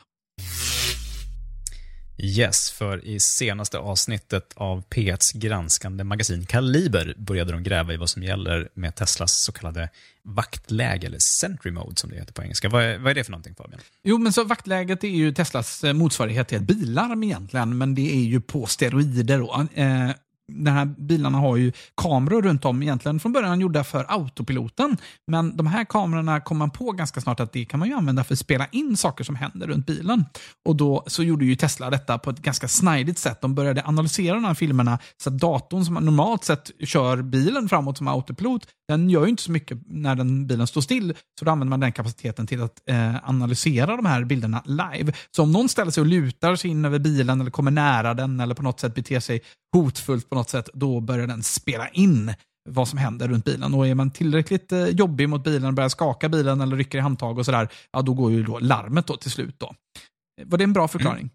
Ja, men det tycker jag. Mm. Tanken är ju någonstans att man ska slippa parkeringsskador och sådär för att Ja. folk eh, blir fångade på film. Eller om, om man får det så vet man vem, som, Ja. vem man ska höra av sig till. Det finns massvis av exempel, även i Sverige, med folk som har, har sluppit att betala för parkeringsskador. Eller som, Mm. vi, vi åker ju ut eh, till våra patienter på Hälsa Hemma, vårdcentralen, på fyra jul förstås. Och då har vi med oss ryggsäckar med massa medicinsk utrustning. Eh, Det är ju inte alltid så billigt de där eh, EKG-maskiner och allt möjligt. Så det kan vara utrustning för, för ganska många tusenlappar. Den råkade jag, för jag körde fel till en patient. Så gick jag ut, så pratade jag med dig Anders i telefon samtidigt. Eh, och så gick jag ut ur bilen, tog ur den här väskan ur bilen och sen så insåg jag att jag har ju kört fel. Så då åkte jag iväg och så åkte jag till rätt patient. Och när jag kom till den patienten, då insåg jag att jag har inga grejer. Eh, och då var det ju ett problem eftersom jag inte visste vart jag hade kört fel. Eh, hänger du med? Ja, ja. Så jag visste inte vart jag skulle köra Mm. eller någonting. Ja, då kopplade jag in datorn där och så kikade jag på de där Sentry-filmerna. För jag visste inte ens, jag trodde jag hade glömt väskan först. Eh, men eh, då snabbt spolade jag de där bilderna så såg jag, ja, där ställde jag väskan och åkte ifrån väskan. Hej då väska, såg jag på bilden där. Eh, och då så kom ju nästa problem då. Fick en, vad, är, vad är det för gata jag var på? Ja, men då fick jag följa den där färden tills jag såg en gatuskylt. Ah! Ja, den gatan! Okej, men bra. Och så åkte jag dit. Alltså, ibland skulle man ju vilja leva en dag i dina skor. Ja, det är jobbigt Så att vara faktiskt det som jag är. Alla Tesla-ägare ute, ni behöver inte vara bekymrade. Det är inte olagligt att filma sig själv med vaktläget i, i bilen. precis. Så det Fabian gjorde är helt lagligt. Men vi kan lyssna lite på hur det lät i Kaliber om något som kanske är mindre lagligt. Så känslan var väl att man känner väl att man helt enkelt är lite iakttagen. De står parkerade på våra gator, åker på våra vägar och kan samla in och lagra mängder av uppgifter om oss. Jag skulle säga att det är ett problem för alla de som rör sig på stan och i allmänna miljöer och som inte vet att de blir filmade. Det är naturligtvis ett intrång i den personliga integriteten. Stort intrång är det. Om bilarna som övervakar oss utan att vi vet om det. Och där den ansvariga myndigheten i Sverige inte vet vad som gäller. Kaliber. Idag om den dolda övervakningen. Mm, och dramatisk musik och allt har de fått till där. Dun, dun. Får till det. Oh. Hur, känns det här då? Blir vi av med Centryball nu? Eller det vad- tror jag. Vad tror ni att det här ska Mm, det kan nog mycket väl hända. Mm, Det är ju- alltså, jag har bara väntat på detta faktiskt, ska jag helt ärligt säga. Men fanns det inte någon lag om detta att bilar fick eh, filma när de stod still? Fanns, det fanns väl någon, fanns ett domslut eller någonting som tidigare om detta, vill jag minnas. Det här är solklart. Jag, jag cyklar ganska mycket med GDPR i en period. Jag höll på med digital marknadsföring innan jag gav mig in i sjukvårdssvängen. Och eh, höll på väldigt mycket då när GDPR kom eftersom digital marknadsföring hanterar väldigt mycket personuppgifter och sådär. Jag skulle säga att det är solklart att man inte får göra så här.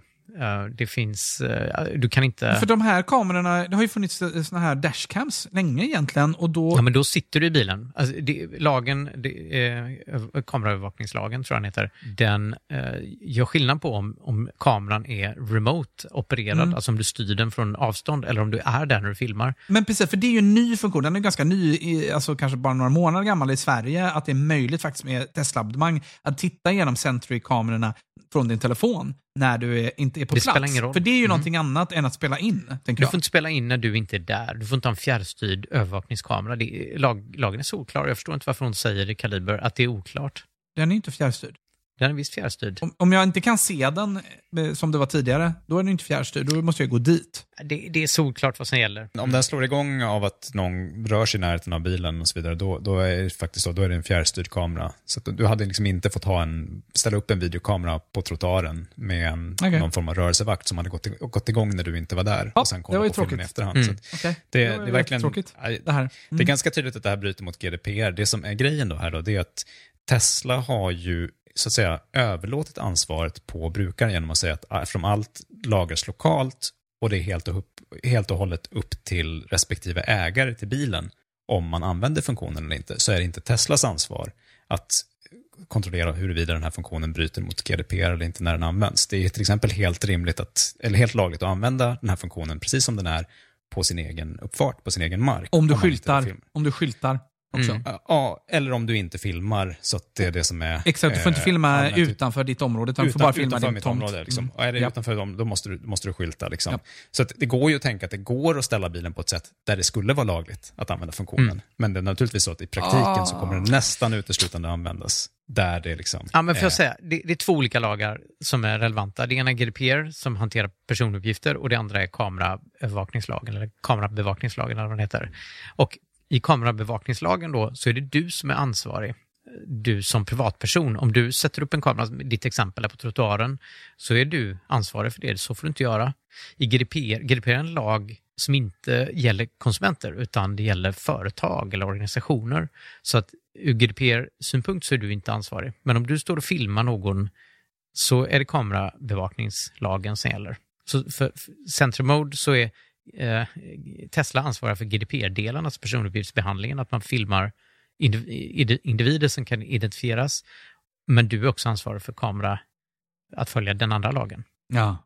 Det var en bra cue där, Anders. För att det du säger där, då, liksom, det handlar ju om hur, hur det blir i största allmänhet. Om det då är man själv som privatperson, om Tesla kan överlåta ansvaret till oss som, som privata ägare och vi då inte liksom träffas av den här GDPR-lagstiftningen, då skulle man ju kunna tänka att funktionen i så fall blir eh, helt eh, okej att använda. Men det finns också ganska viktiga undantag till eh, där, där lagen är extra hård mot vad man eventuellt råkar filma. Vi kan lyssna på ett litet klipp till här i programmet som, som kan ge oss en bild av det. Nu kommer vi in eh, vid eh, polisstationen då. Vi åker vidare med bilen för att se vilka andra platser vi kan filma vid. Fri lejd för att eh, här skulle du ju lätt kunna filma de som går in och ut genom polisstationen och så tingsrätten Ja. som ligger precis här bredvid. Så om man, skulle, om man skulle parkera här nu så skulle vi... Så skulle gå förbi någon så skulle den filma de som går in här nu. Är, ja, här, här skulle jag kunna stå så här lite non-skit och bara... Mm, så här. Ja, och. Kanske, ja, precis, så skulle den filma. Här kan man ju ställa sig vid sjukhuset här i Nyköping kan man ställa sig utanför nästan varje entré och, och kolla. Kolla den här, den här personen. Han kanske inte vill bli filmad i det här skicket. Han går Nej, ganska det- skröpligt. Och... Exakt. Men vi har redan gjort det. Vi har redan filmat honom. Mm. Nu ska vi se. På den här gatan, in här i det där vita huset ligger ju RFSL, Riksförbundet för sexuellt lika berättigade. Aha, det visste jag inte. Ja, Och nu Vi fattar poängen. Ja. A, A, anonyma alkoholister brukar också... Det de kommer fram till här är helt enkelt att det finns då vissa, vissa speciella saker som om man registrerar det så är lagen extra hård och då får man helt enkelt inte filma, är någonstans tanken. Och de, de intervjuar en hel del experter. Det, det är tydligt att liksom, det, finns, det går att hitta juridiska experter som tycker att det är solklart att det här, det här måste förbjudas illa kvickt. Och sen Ja. så finns det andra experter som inte är lika eh, solklara med det. Och det hela kokar ner till att myndigheten då, eh, som vi var, pratade om redan i förra avsnittet, eh, gamla Datainspektionen som numera heter vadå Anders? Integration, integritetsskyddsmyndigheten, förlåt. IMY. Ja, exakt. Ja. IMY brukar de förkortas Alltså, numera. du, men- Datainspektionen var ett jättebra namn. Ja, det var det. Ja, Lätt ingen att fattar vad det säga. Folk trodde att det handlade om data, eller alltså dator. Liksom. Ja. Det var ju det att det inte hand om datan. Det, Poängen här är i alla fall att den myndigheten är de som övervakar det här och det är väl egentligen de som då man kan tro skulle bestämma om det här får finnas i Sverige eller inte. Och faktum är att det här programmet, jag, jag tycker när man hör början på det här programmet ska man vara lite rädd som Tesla-ägare att säga, oh, nu ska de komma med något yrvaket och så ska det liksom sparkas och, och slås på det här amerikanska bolaget för att det är lätt att tycka illa om, om jänkare. Liksom. Men faktum är att de riktar nog ganska mycket av kängan mot, mot myndigheten här och det är för att eh, IMI har valt att liksom inte ta ställning i den här frågan. Eh, Och det är därför att eftersom GDPR är en EU-förordning så eh, ska det prövas av den holländska myndigheten eftersom det är där Tesla Europa som är liksom det ansvariga Ah. bolaget för det här finns. Så det gör att hela liksom det svenska eh, maskineriet och eh, den svenska byråkratin nu sitter bara och väntar på ett besked som vi inte har en aning om när det kommer från den holländska motsvarigheten till integritets... Alltså, jag, jag tycker att de ändå, alltså, i det andra klippet här vi hörde, så tycker jag att de gör ett jäkligt bra case. Jag har inte tänkt så hemskt mycket på det heller, men det är klart man kan stå utanför en vårdcentral.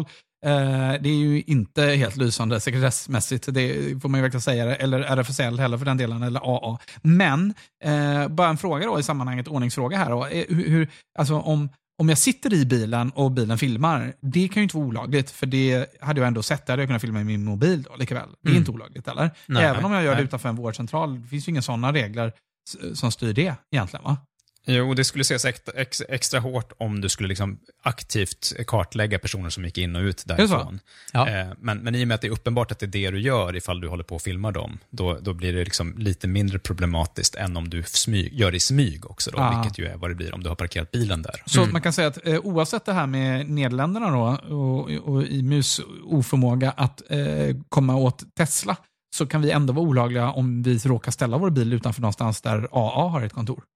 Alltså i GDPR så finns det några kategorier av personuppgifter som anses vara extra känsliga och där pratar vi om sjukvård och lite sådana grejer och eh, Mm. juri- juridik eller rättsgrejer och sådär. Men jag skulle säga att det är ingen skillnad på det här och om du står med en, en dold, det finns ju, du kan ju gå ner på Teknikmagasinet och köpa en Exakt. liten sån här Nej, nej. Mm. dold kamera och gömma någonstans och sådär. Liksom, det är ju ingen, ingen som helst skillnad. Lagen finns ju redan där för detta. Men det är ju ändå problematiskt. Det, jag måste säga att jag får ju större förståelse för problematiken i detta nu, måste jag ju säga. Mm. Ja, alltså, och jag, jag, liksom, jag råder mig lite med att fundera på så här, hur tycker vi, alltså, för jag gillar ju den här Sentry Mode. Det är, det står, det är Ja. verkligen olika intressen som står emot varandra här och jag, jag kan rekommendera att lyssna på programmet ändå. Det är en halvtimme långt och liksom, ja, men man får bra frågor med sig som, som Tesla-ägare också. Liksom hur, och det kokar ju ner någonstans till att det är fantastiskt om vi kan få teknik som sätter stopp för de här erbarmliga parkeringsskadorna som många bilägare har fått betala dyra tusenlappar för Mm. därför att det inte går att veta vem som skadade bilen och då får man Ja. bara vackert pynta själv. Liksom.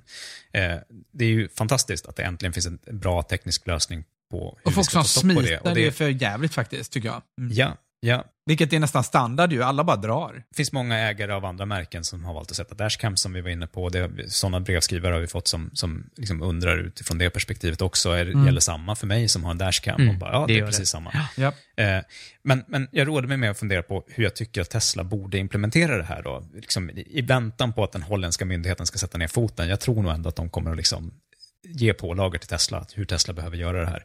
Och jag funderar på, skulle det inte kunna vara bra då, liksom, för det, det man vill ska hända, man vill ju inte liksom att storebror ska få några liksom, nycklar till det här och liksom, bara kunna använda våra bilar som övervakningspunkter hur som helst. Eh, men man vill ju samtidigt också inte att den, man själv som enskild eh, ska liksom, kunna övervaka på sätt som egentligen då är olagligt. För eftersom det i så fall kommer medföra att vi förmodligen har någon form av GDPR-ansvar eller liksom något ansvar för hur den här tekniken används. Mm. Vi har liksom skyldighet att se till att vi inte filmar sånt som vi inte får filma.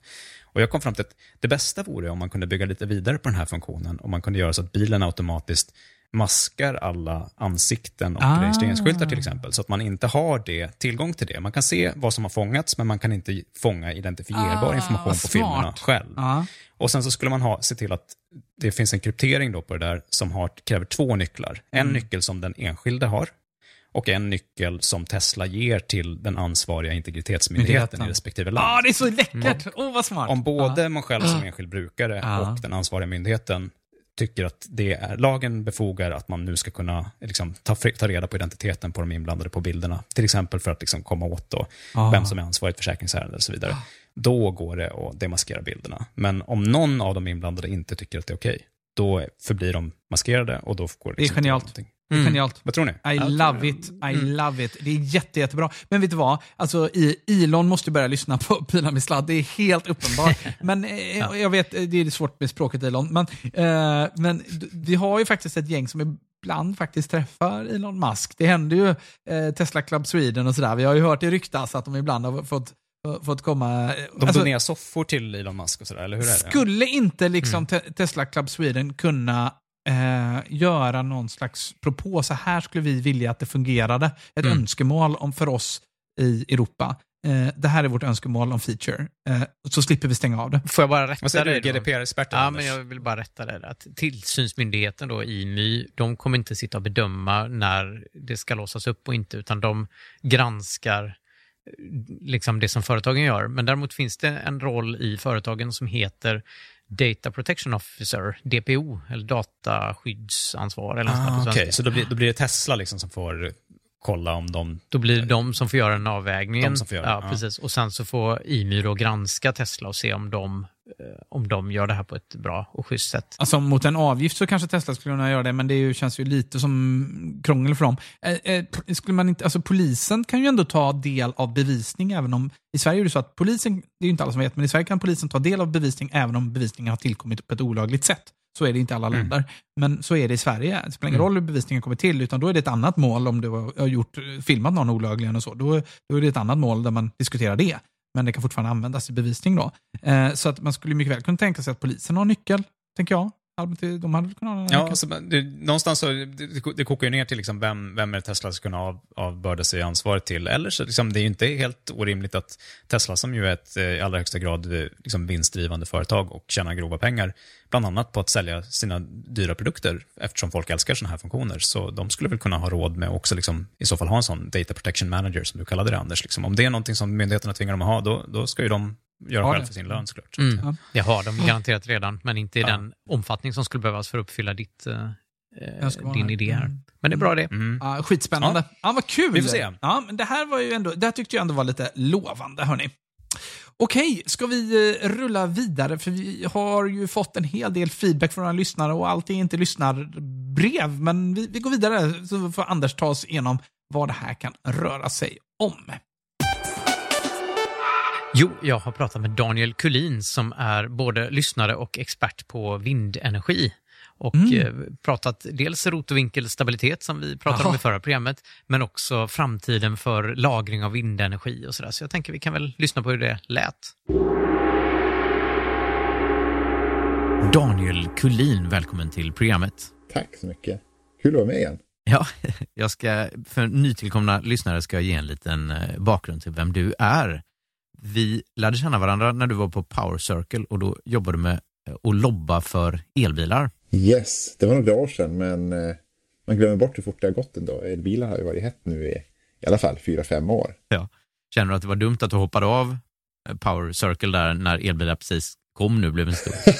Nej, alltså det var lite, lite ångest när de ringde från Svensk Vindenergi och undrade om jag ville komma över till den ännu godare sidan. Just det. Men eftersom vindkraften byggs ut så otroligt snabbt nu så såg jag att eh, ja, men vindkraften låg ju verkligen i den branta delen där. Så då kändes det ganska spännande att Mm. komma tillbaka dit. Ja, så du var först då på en branschorganisation, Power Circle, för att prata om elbilar, lobbyist inom elbilar. Sen var du då på en annan branschorganisation, Svensk Vindenergi, och var lobbyist då inom vindkraft. Men innan dess tror jag du var projektledare för, alltså på ett, ett av världens största vindkraftparker va? Precis, eh, Markbygden-projektet uppe i Piteå med tusen turbiner på samma plats. Det är eh, fortfarande så stort att det saknar motstycke i världen. Ja. Men nu har du bytt jobb igen och nu är du på Cloudberry som projektutvecklingschef och bygger vind, alltså sån här havsbaserad vindkraft. Yes, men jag skulle ändå vilja hävda att trots de här olika bytena så har ju energiomställningen och kanske framförallt vindkraften varit den, den röda tråden. Så att för mig känns det som att jag nästan jobbar med samma sak hela tiden. Just det. Men man kan ändå säga att du har grundläggande koll på vindkraft i alla fall. Vindkraft har jag grundläggande koll på. ja, det är bra. Jag tänkte vi skulle bara prata lite om det vi pratade om i förra programmet med vi pratade om, kommer du ihåg det, rotovinkelstabilitet? Du lyssnade på programmet. Ja, vad kul! Jag satt och bet mig i läppen lite grann när jag lyssnade på det. tänkte att... Jag fick ett långt sms av dig efter förra programmet, så då tänkte jag det bäst vi pratar lite om det. Vill du berätta, kan du berätta med lite enkla ord vad, det här, vad är det här för någonting? Rotorvinkelstabilitet och hur stabiliserar det elnätet? Eh, om du får en störning på elnätet. Säg att du är en generator och jag är en annan och vi har våran, vi har våran tröghet. Eh, vi, vi ligger liksom i fas och trycker på och så går nätet ner nära dig. Säg att det blir en kortslutning någonstans. Då kommer jag såklart att vilja hjälpa dig att fortsätta mata ut el trots att vi har fått en kortslutning. Det här är ju ett ganska vanligt felfall i elnätet. Man får en kortslutning någonstans. Och det man behöver då, det är ju generatorer som klarar av att fortsätta mata på trots att det är kortslutning. För om generatorerna börjar koppla bort sig, pang, då faller ju hela nätet som ett korthus. Liksom. Ja, just det. Eh, så det är jätteviktigt att ha generatorer som kan, som kan fortsätta trycka på vid stora fel. Sen säger vi att nätet eh, får en kortslutning nära dig. Och du upplever då att det blir tyngre att mata in effekt i nätet såklart. Och jag är ju också en generator och sitter lite längre bort. Jag sitter i Eskilstuna och du sitter i Stockholm antar jag. Och jag vill ju hjälpa dig men jag måste ju mata min effekt genom elnätet för att, för att kunna hjälpa dig. Och när jag gör det, eftersom elnätet uppför sig ungefär som en kondensator över långa avstånd. Det, har... Det säger mig ingenting. och jag som tänkte att vi är en enkel förklaring. Nej, men så här, alltså när jag matar in strömmen så, så eh, förställs den lite grann. och kommer fram i lite annan form till dig. Mm. Och, vi, och vi, kommer att, vi kommer att uppleva fasförskjutningen lite olika.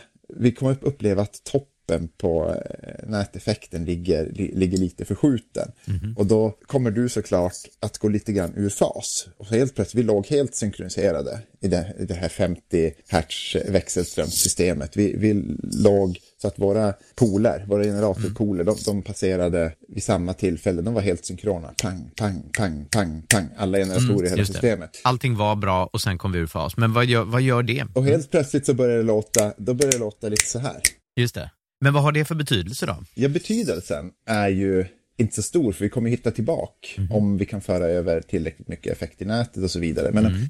eh, om det finns, finns för få tunga maskiner i nätet så kan vi komma i, i svängning liksom, och, lite grann som en gungbräda och till slut eh, kan det bli så att vi kommer så mycket fel så att jag, jag matar in mitt max. Eh, tänk att jag, att jag ligger på, på plus liksom i sinuskurvan medan nätet ligger på minus. Helt ur synk då. Ja, och har han är helt ur synk, då rasar ju nätet som ett korthus. Men eh, då pratade Jan Blomgren i ett klipp som vi spelade upp i förra programmet om hur stora generatorer stabiliserar elnätet då genom rotorvinkelstabilitet. Exakt, och det är här jag menar att han säger bara halva sanningen. Mhm. Alltså det är ju helt sant att de gör det. Mm. Eh, Och det är det jag försöker redogöra för, då, hur de gör det. Mm. Men, men det som inte är sant är att det inte går att driva elnät på andra sätt. Jaha. Alltså det finns ju jättemycket teknik för att hantera det här, för att kompensera Mm. för de här effekterna. Det finns jättemånga mikronät eller nät i andra länder som inte har eh, tunga kärnkraftsgeneratorer. Just det. Och de är i drift ändå. Mm. Hur, hur, hur gör man det här då utan stora generatorer? Man måste ju ha lagrad energi. Det är nyckeln.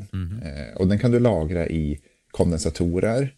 Du kan, eh, nu, nu för tiden kan man ju också lagra den i, i batterier. Mm. Det är egentligen de, de snabba resurserna. Just det.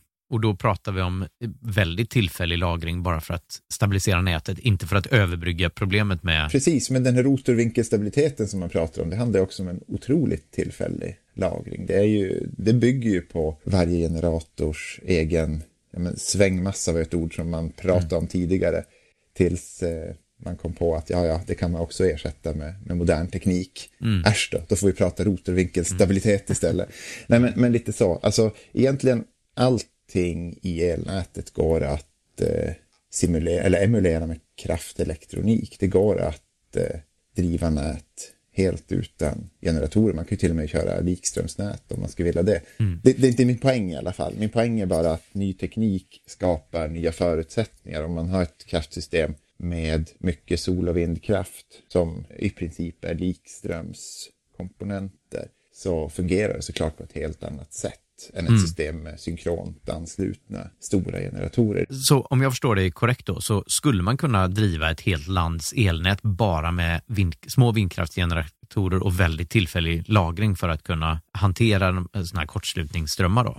Alltså man kan ju göra det mesta. Sen, det är nog inte så jag hade designat ett elnät för ett helt land. Men eh, ja, det, det beror på vilka, vilka förutsättningar man har i övrigt, tänker jag. Ja. För den här debatten om att det ska vara antingen eller, den är verkligen påhittad. Det är ingenting som finns i industrin liksom, eller mellan, det är klart att vissa företag kan ha vissa intressen. Det är klart att jag vill bygga mina vindkraftprojekt. Det är klart att Uniper vill hålla sin, sin kärnkrafts, sitt kärnkraftverk i drift. Men utöver det, alltså rent tekniskt så är vi ju i kraftsystemet otroligt överens om att det finns lösningar och det finns eh, liksom komplementära tekniker för varandra. Och sen är vi också överens om att vi är konkurrenter på en marknad. Mm. Eh, likväl som jag konkurrerar med andra vindkraftverk så konkurrerar jag med andra kraftverk i stort. Just det. Just det.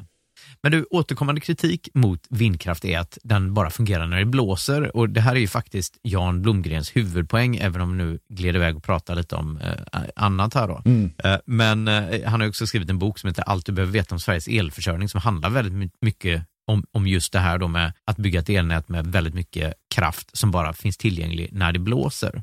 Mm. Du som håller på med vindkraft i väldigt stor skala, hur skulle man kunna överbrygga det här problemet med vindkraften som, som bara fungerar när det blåser och energilagring? Mm, eller hur? Det är såklart en väldigt välkänd frågeställning. Det är ingenting som Jan Blomgren är, har, har upptäckt att eh, vindkraft funkar bäst när det, när det blåser mycket. Det hade ju varit annars en, en häpnadsväckande upptäckt om, ingen i bran- om ingen i branschen som har ägit och drivit vindkraftverk i 30 år hade upptäckt det. Ja, fast nu när man bygger ut vindkraft då i stor skala, Ja. hur ska man hantera det här problemet? För det är ändå så att om vi fortsätter att lägga ner kärnkraftverk och fortsätter att Mm. Öka vår en- energikonsumtion i Sverige så kommer ju ändå den här planerbara kraften bli en procentuellt mindre och mindre andel Mm. av den totala kraften. Så på något sätt behöver vi ju hantera det här. Och vad, hur gör man det då? Vindkraftens eh, produktion är ju, som du säger, helt beroende av vinden. Men vinden är ju inte... Ja, vinden är i, i stor skala, liksom, i det lilla är den ju slumpmässig. Men samtidigt så vet vi väldigt mycket om hur och när det blåser. Eh, och det är väldigt, väldigt, väldigt sällan som det inte blåser alls. Mm. Och det är väldigt, väldigt sällan, bara ett par timmar om året, som det blåser full storm. Mm. Alltså både, både full storm och stiltje, det är också extrem eh, väder kan man säga. Mm. Och att ha stiltje i hela Norden, alltså både på östra och västra sidan om Skanderna. Eller, eller att ha storm liksom över extremt stora områden.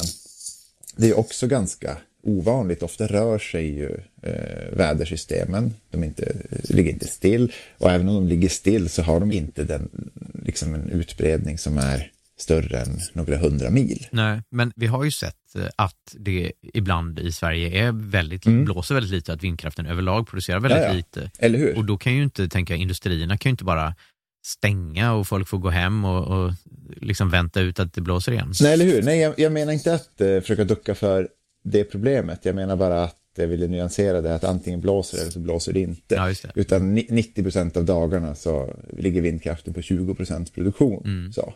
Eller inte 90 procent av dagarna, men, men eh, du har nästan aldrig lägre produktion än, än 20 procent. Så det, det är 10 procent av Mm. dagarna. Och eh, det vet man ju också på något sätt, att när vi bygger, när vi designar våra lagersystem så kommer vi, då är det det här vi behöver ta höjd för. Och i den diskussionen så behöver man också fundera på vilka tekniker som lämpar sig för att fylla det behovet. Dagens effektreserv, vi har ju en effektreserv idag eftersom våra planerbara kraftverk då, som vi har haft av hävd, eh, inte, vi vet att de är inte planerbara. Vi vet att det kan inträffa störningar eh, i, i de stora kärnkraftverken också. Det är Oskarshamn som är dimensionerande för alla felfunktioner i det svenska kraftsystemet. Mhm. 1,45 gigawatt, det är liksom det dimensionerande felet i eh, kraftsystemet. Och då har vi ju byggt ett system som, som klarar av att leverera el. Och då har vi förlitat oss på gasturbiner.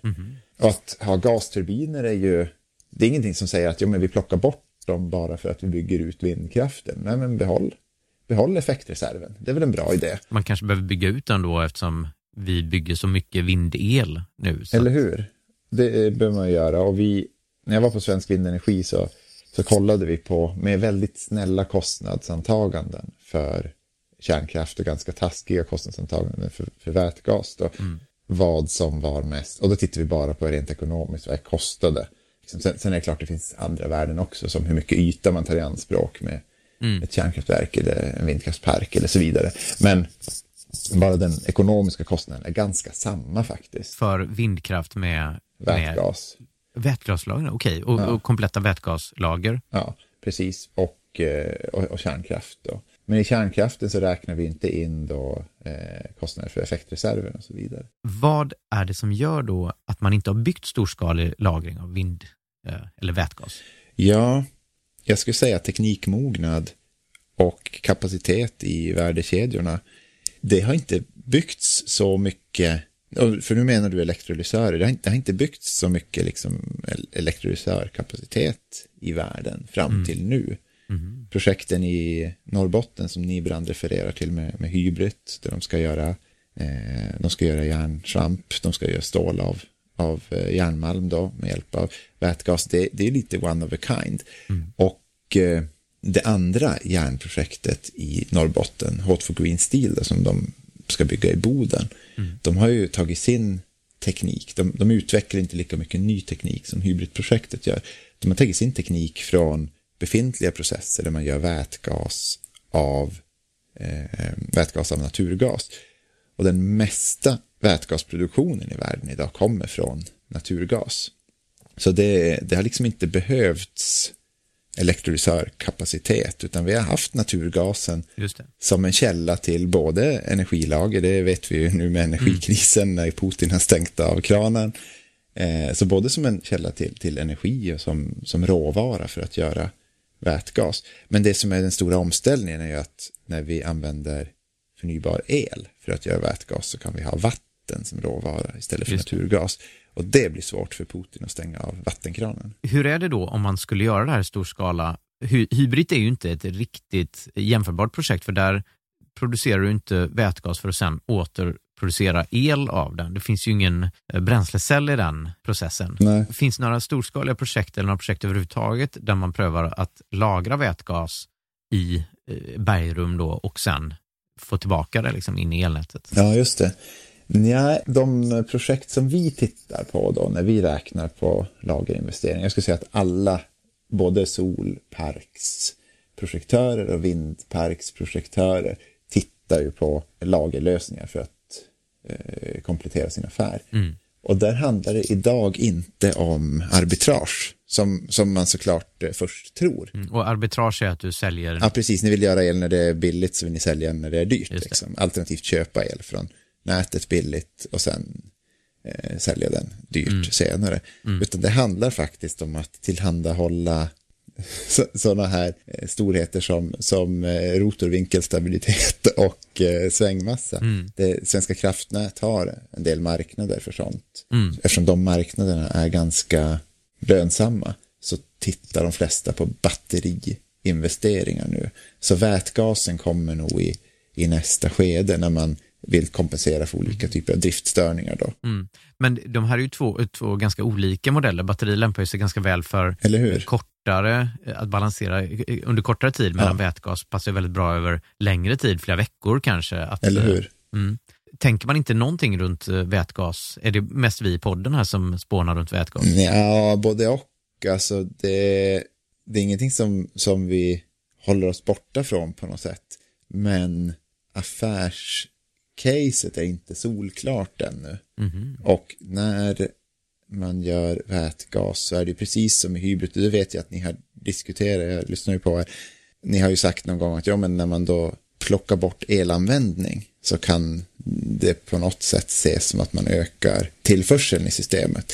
Och det är ju lite grann hybrids affär, att men vi plockar bort elanvändning, vi stänger av våra elektrolysörer. Och då, och då stiger liksom den, den fria eh, nivån i, i elsystemet ändå på något sätt.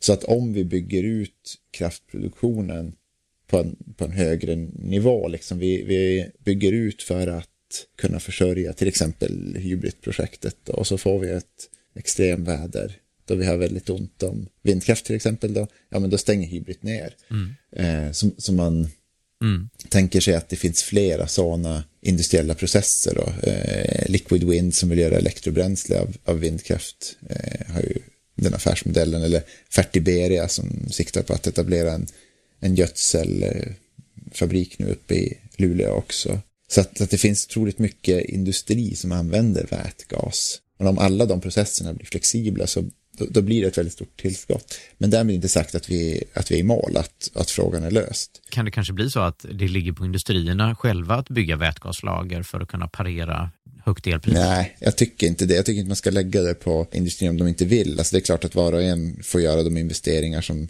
som de finner lönsamma. Men jag tycker egentligen inte att man ska lägga eh, ansvaret på slutkonsumenterna. Vi, vi, jag blir själv ganska irriterad som slutkonsument när jag förväntas veta vilken mjölkproducent som har det bästa hållbarhetsarbetet och sen går jag vidare till, eh, till havregrynen så förväntas jag veta vilken havregrynsleverantör Mm. jag ska välja. Ja, alltså det är ett heltidsjobb, och, eller mer, än- mer än ett Ja. heltidsjobb att hålla koll på det. Det ligger på staten helt enkelt. Ja, men jag tycker det och, och det ligger på oss kraftbolag att, att se till att leverera eh, bra produkter. Så att jag tycker man kan fortsätta liksom ställa krav på, på oss. Men man ska inte vara, man ska inte, inte gå på eh, den här extrema polariseringen som, som finns i vissa delar i debatten. Den drivs nog inte, oavsett om det är liksom bara vindkraft eller bara kärnkraft, så drivs nog inte den med Sveriges bästa för ögonen, utan då är det nog någonting annat man vill åt om man driver en sån agenda. För det, det bästa för Sverige är trots allt att ha en mix av olika tekniker och att ha ett klimat som, som hjälper industrin att eh, fatta rätt beslut. Liksom. Mm. Du, tack så jättemycket Daniel. Tack själv. Verkligen kul att prata med dig som vanligt. Tja. Mm, där har ni det. Då har ni hört från en vindkraftsfanatiker och en eh, kärnkraftsfanatiker låter det som. Eh, men jag vet ju vad jag lägger mina, mina pengar så att säga här. Ja, det låter ju väldigt lovande för vindkraften faktiskt. är det. Eh, det här är ju ett generellt problem vill jag verkligen säga med, med han, eh, vad hette han kärnkraftsgubben Jan? Blomgren Jan. Blomgren. Att eh, folk som är experter inom ett område, ofta, jag ser ju det här i läkar, liksom, läkarsvängen också, folk som är experter inom ett område är nödvändigtvis inte experter inom ett annat område, fastän det är angränsande. Liksom. Mm. Och lite så kände jag med Jan Blomgren här då. Han är säkert jätteduktig på liksom, hur atomer klyvs eh, och, och, och sådär, men, men eh, det här verkar han inte riktigt eh, vara inläst på. Han har ju en agenda och sen så är ju den, Ja.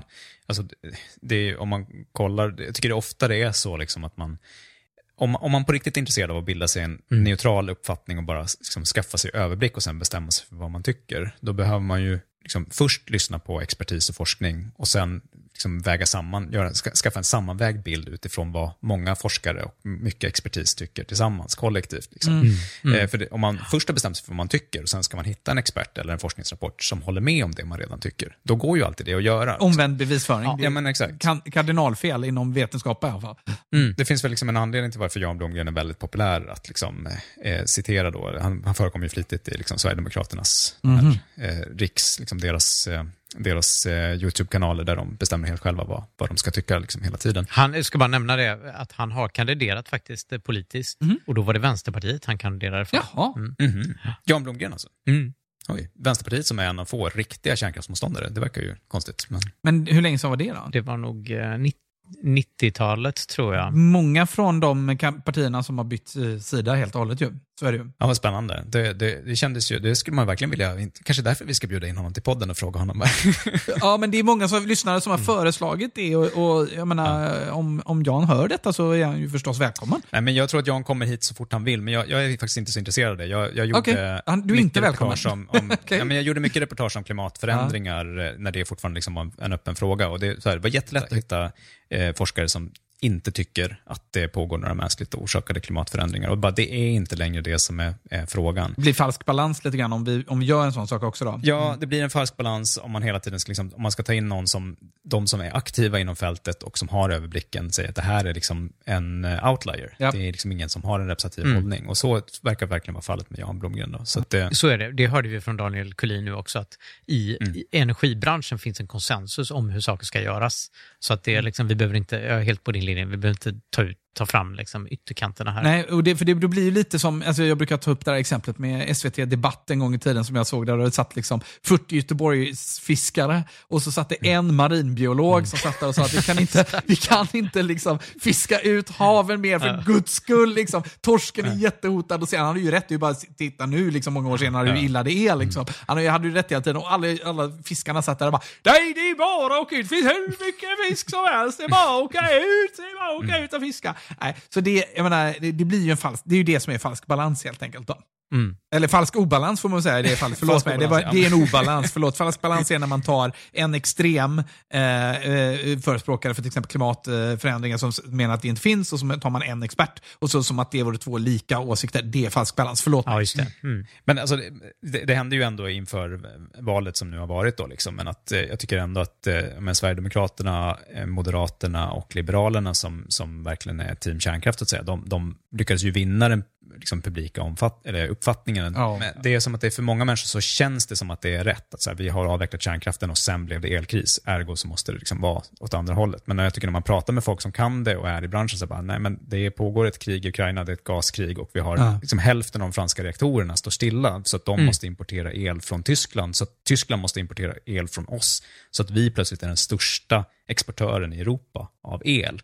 Liksom, det, det brukar Frankrike vara i vanliga fall. Allt det här har hänt samtidigt, så det är inte så konstigt att liksom, det blir höga elpriser i den miljön. Samtidigt var det ju jättehöga elpriser innan Ja, kriget var i. Ukraina också, Mm. förra vintern. Det bara tänk tillbaka ett år, för ett år sedan så var det ju snorhögt också och då hade ju inget av det här inträffat. Så att, Nej, men de franska kärnkraftsreaktorerna hade ju hunnit rosta, börja rosta redan innan dess. Liksom. Så att det, jag menar, Sverige är ju en stor exportör. Det är ju liksom inte ett problem vi har kokat ihop på hemmaplan. Utan sen Nej. så, naturligtvis, jag tycker också det är konstigt att Tyskland vill skynda sig att lägga ner sin kärnkraft. Det, för det är liksom en del av det som har hänt. Liksom, steg för steg, att de har avvecklat mer och mer av sin kärnkraft, Mm. att de måste importera mer och mer av sin el. Men Sverige har ju inte en brist på el per se, utan Nej. vi är ju med och löser andras elproblem.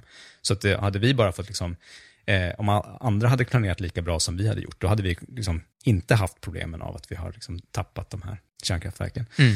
Men eh, ja, det, de, de, det, det är verkligen som en så här, det känns som att det är så det måste vara. Och om Mm. man inte då sätter sig in i det mer, då blir man väldigt mottaglig för att en person som Jan Blomgren, som då också är professor, säger att det är så. Varit professor vad jag förstod, han, är- han är inte professor längre. För det är, ju en, det, är ju en, det är ju inte en titel som man bär med sig, utan det är ju liksom, så länge man jobbar som professor är man professor. Nu är han konsult inom kärnkraftsbranschen, så Ja. att, eh, Mm. ja, han tjänar sina pengar på att få bygga kärnkraft.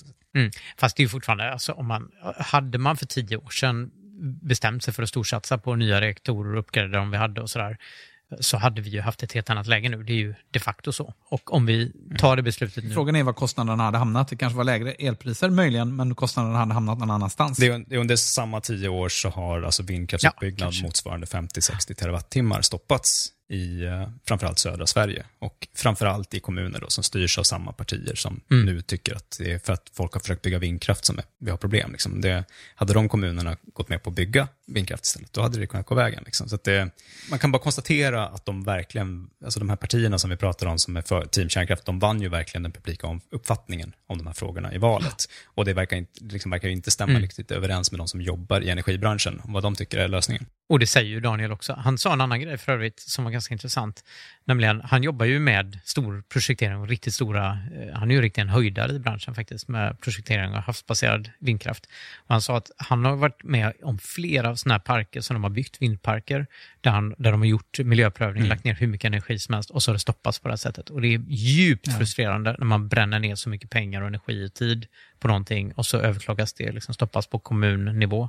Så det är ju kapitalförstöring att vi lägger ner så mycket energi på att projektera vindparker som sen inte blir av. Så det, här, det är ju ett riktigt problem på, på riktigt det här. Något måste ju ses över, och det, det, men det verkar ju faktiskt vara också i rörelse lite grann, de här frågorna också. Han berättade också förresten en annan grej som vi, som vi toucha, touchade i ett tidigare avsnitt. Det där att man vill att kompensera de som bor nära vind, vindkraftsparker. Och han sa att det finns sådana projekt nu på gång så att man har fattat det i branschen att man behöver göra det. Så de håller på att experimentera med det nu, att kompensera genom olika eh, dealar. Liksom. Bygdepeng och sådär har jag hört att det kallas när man, man ska liksom ge tillbaks lokalt. Att det är många vindkraftsprojekt som gör det. Eh, Precis, och håller på att prata om om man kan sänka elpriset och sådär så att de får köpa billigare el i närheten och så. Så att det är en hel del sådana initiativ på gång och det var också, han höll med om att det är precis så man ska lösa det här problemet. Ja, den som lever får se. Så är det verkligen. Vi får hoppas att den här klimatförändrings eller klimatomställningsbollen redan är så pass i rullningen så att inga valresultat i världen kan stoppa den. Ja, men så är det. Så är det. det man kan tycka vad man vill, för det här styrs ju inte av, som vi konstaterat tidigare, styrs inte av miljömuppar. Eh, det styrs inte av det, utan det styrs av ekonomi numera, de här förändringarna. Ju. Hörni, jag vill verkligen avsluta på en uppåt-not. jag vet att jag lät lite sur i början av avsnittet här och skällt ut mina eh, kära, kära lyssnare som är mina bästa, bästa vänner förstås. Eh, Men jag fick ju så ett himla fin eh, mail, vill jag verkligen säga, eh, i veckan. För det var faktiskt en lyssnare som hörde av sig och sa att han hade anmält eh, Apcoa till Integritetsmyndigheten. Yes.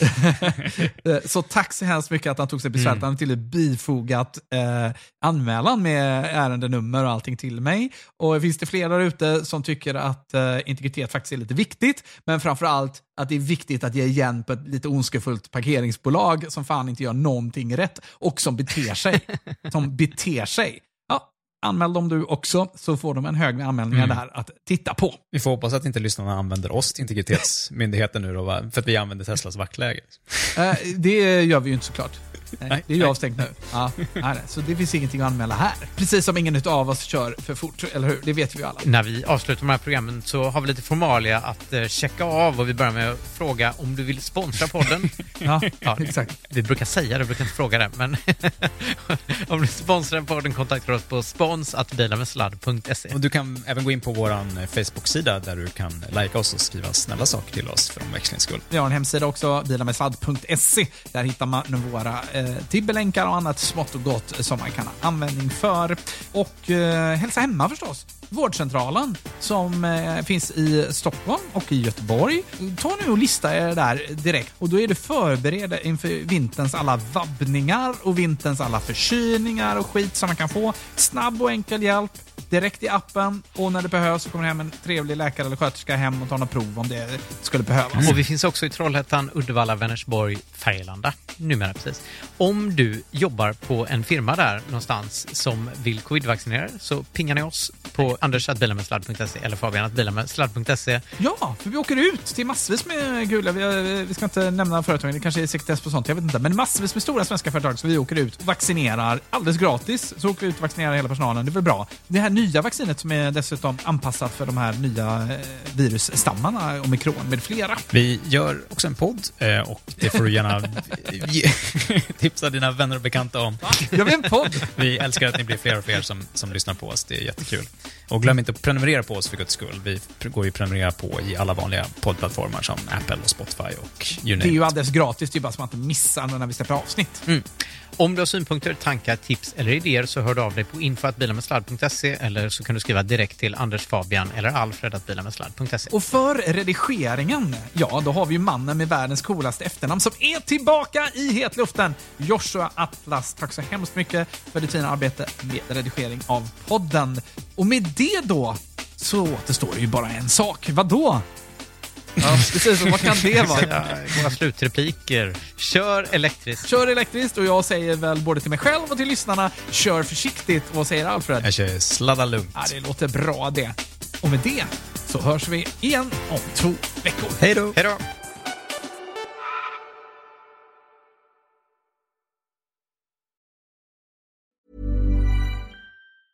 Mom deserves the best, and there's no better place to shop for Mother's Day than Whole Foods Market. They're your destination for unbeatable savings, from premium gifts to show-stopping flowers and irresistible desserts. Start by saving 33% with Prime on all body care and candles. Then get a 15-stem bunch of tulips for just $9.99 each with Prime. Round out Mom's menu with festive rosé, irresistible berry chantilly cake, and more special treats. Come celebrate Mother's Day at Whole Foods Market. Mom deserves the best, and there's no better place to shop for Mother's Day than Whole Foods Market. They're your destination for unbeatable savings, from premium gifts to show-stopping flowers and irresistible desserts. Start by saving 33% with Prime on all body care and candles. Then get a 15-stem bunch of tulips for just $9.99 each with Prime. Round out Mom's menu with festive rosé, irresistible berry chantilly cake, and more special treats. Come celebrate Mother's Day at Whole Foods